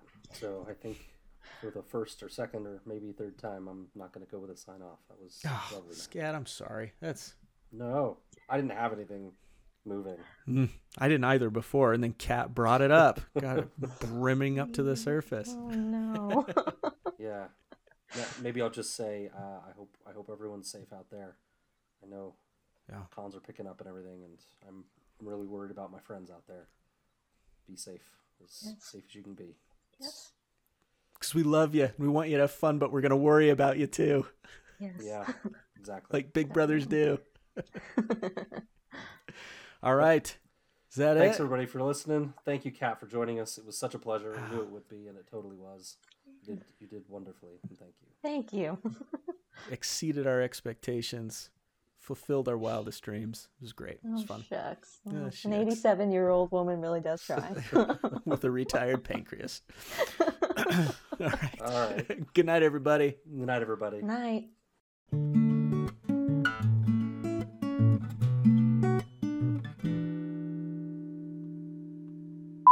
What, for I could tell anyway. Good. Anyway, your shirt, where's it from? Uh, Target. I found it like in piled in the like um what is it? I totally just forgot the clearance. Sorry. Oh yeah, that's um, the word. And it was, yeah, there you go. Um, and totally buried in there and grabbed it up. So that's where I got this one from too. I think they had a whole line of Game of Thrones yeah, maybe they didn't sell tees. like they needed to, and they just put it in the clearance, and I was like, five dollars, thanks. Yeah. And they sell like a multicolor pack of regular T-shirts, and that's where I got this. that so, is amazing. Run to your us. nearest Target now. Here's the ad. the simpleton the French. Tage. Are they even a French company? Is that like a? Are they? I don't know. They seem pretty uppity, so what? maybe. Sorry, French people. I don't. I'm sorry. That's a keeper. so sorry. Jenny, that's how much do you cut from your podcast? Almost nothing, except when Kat's on. Well, I um, try to be equally offensive, maybe. There we go. Yeah, if you just defend Park, everybody. style. There you go. Yeah. Well, let's see how much we can squeeze into these two hours. I guess then. I'm up for offending some people. Oh, great. Okay, we'll get along great then. Uh, are you two hours ahead of us, Kat? One hour. Just Mhm. one. Okay, In the St. night is still young. The night is still young. Yeah, it's great. I, I'm almost positive I knew you were in St. Louis, but I couldn't remember the time zones. if St. Louis was Eastern or Central. Since it is in the central part of the United States, I suppose that makes sense. Well, it's funny because a lot of foreign exchange students came to my school because they thought it's in the middle of the country, so we'll just be able to take a train to anywhere because Europe is so small. You're close. Mm. Yeah. Not the case. And they were like, "Where are we? What is this?" Yeah, yeah. I guess we'll go ride a four wheeler. How would you like Cincinnati? exactly. Chicago, maybe. Yeah. Yeah. We've got a great arch. Exactly, Yeah. exactly. It's newly redone. They did the the grounds of it and everything. So Mhm. the elevator is still old and it goes up and down. So I was gonna. It's more like a Wonkavator though, right? Like it's got to go like up. The... yes, yeah, it is. Yeah. It's weird. I've been in it a couple times. It's something you can do once, and it's awesome, and you really don't have to do it again. Never wanted And then you're good. It's fun. Yeah. It's Bro. I'm ready to offend somebody right now. So I'm I'm there. I'm there with you on Statue of Liberty. Same. I didn't even need to go to it. I I rode by it on the thing, and I was like, "That's s- way smaller than I expected." Really. I am totally unimpressed. Heard that before. I'm glad it. I'm glad it's a nice symbol. Oh man. This Yeah, did you, great. did you even take like the specific Statue of Liberty ferry, or did you just take the normal Staten Island ferry and just look at it as the Staten Island ferry went by? Because we did the Staten Island ferry, and I was like, "That was good, There you go. You got it. Looks great." Oh man, that's fantastic. Do we have any other questions before we begin? Any, or any announcements we need to add? no. Um, bathroom. If we need to go to the bathroom, do we use a hand sign? Is there a signal other than that? Oh, uh, the signal is, "Hey, can we take a break?" Get a cup or a Okay, got it. It's bowl. All it's pretty common. It happens probably half our episodes or more. That's so funny because no last episode that was the one question that Lindsay had too. That's awesome. Well, you know, what, if there's a you- secret sign? Okay. What No, I- know? I- it's this. Oh, great. I do uh, pretty extensive editing on these, and it's no problem taking stuff like that out after. Mm. I guess I should stop telling people we don't take much out. I mean, Your bathroom break, it's in, so you're holding it the whole time. I mean, Three hours in, depends. Mm-hmm. holding it. Yep. I'd love to be a cool uncle. I, they can tell though that I'm not. Whatever. The Oh, one- no, like the the, the Oh. baby, the the one that's two years old. Like she won't go anywhere. She won't let me hold her. Like she's she looks away from me. I try to like relate, and it's like no. Maybe you're just intimidating, okay? I think I am. you are a That's- bit but- intimidating, Yeah, but gotta work. they on just that. need to get past that Yeah. to the to the sweet filling within. Um, actually, no, that was nope, nope. Whoop. Cutting that, cut that right. And we just offended most of them. My uh, Oh, good job, Matt. my uh speaking of cool my seven year old niece just the other day she's got this great voice she talks like she's smoked for 40 years Whoa. she talks just That's like this and i was like chloe i'm your cool uncle right she's like uncle matt you're too weird to be cool she said I that love to me that She's got like like this New York. this thing going New on, York, so- she doesn't say the R's, like, and then it's the smoker voice, so it sounds great when she talks. man. Uncle That's Matt, you're too weird to be cool. Man, that's fantastic. Hmm. made of plastic. There you go. That's a small wonder. That was probably before you guys' time. It sounds familiar. She's a small wonder. No, it was about a robot that lived with a family. Oh, I thought it was a But she meatloaf looked like song. a, but she looked like a little girl. That's You guys awesome. don't small wonder. All right, look it up. Yeah. Small wonder Yeah. next time. But that line is also in the Barbie song. I'm a Barbie girl in a Barbie world. Wrapped in My life is- plastic. yeah, It's it's fantastic. Uh huh. Yeah. So I thought you were pulling from that, but that's good too. So She's fantastic. Made of plastic is part of the the opening theme. I think. love it. They I never even watched the show. Now I'm getting pegged with this. I never watched it. Scad's the small wonder fan. I found him. That's what his shirt actually says. Below. We just haven't There, there was a there was like an urban legend about the show that it was like Billy Corgan was the kid in it. no way. No, he isn't. It- but it was like an urban legend that people believed for a long time. And then it was like, no, no, he just wrote the theme song. And then it's No, like he he was too didn't. young. No, he didn't do any of these things. I don't know how it started. Billy Corgan gets attached Small Oh, wow. Wonder. I'm goo I'm googling it right That now. is Billy Corgan, hilarious. Small Wonder. I bet you something comes up. I didn't make this up. And he's still getting called. Billy. He's like, Billy. damn you, Small Wonder. I just want to oh, brood, but I can't escape Small Wonder. What the hell? Damn This- that this tiny says, robot woman. was Billy Corgan on Small Wonder? This says no, it was Vanilla Ice who played Paul Pfeiffer. But that oh. can't be true either. What? This, This is only is creating more questions. Oh no, Oh my this is not good. I'm closing the browser. Close. Oh, please. Welcome to Davos Fingers Behind the Listen. Scenes, Kat. I love it. if that makes it to the cut, people are gonna respond to it. I promise. They're gonna be like, "Yeah, Billy Corgan wrote that." They're gonna be like, "Of course. What are you talking about? I just looked it up. You were googling the wrong thing. You spelled his name. wrong."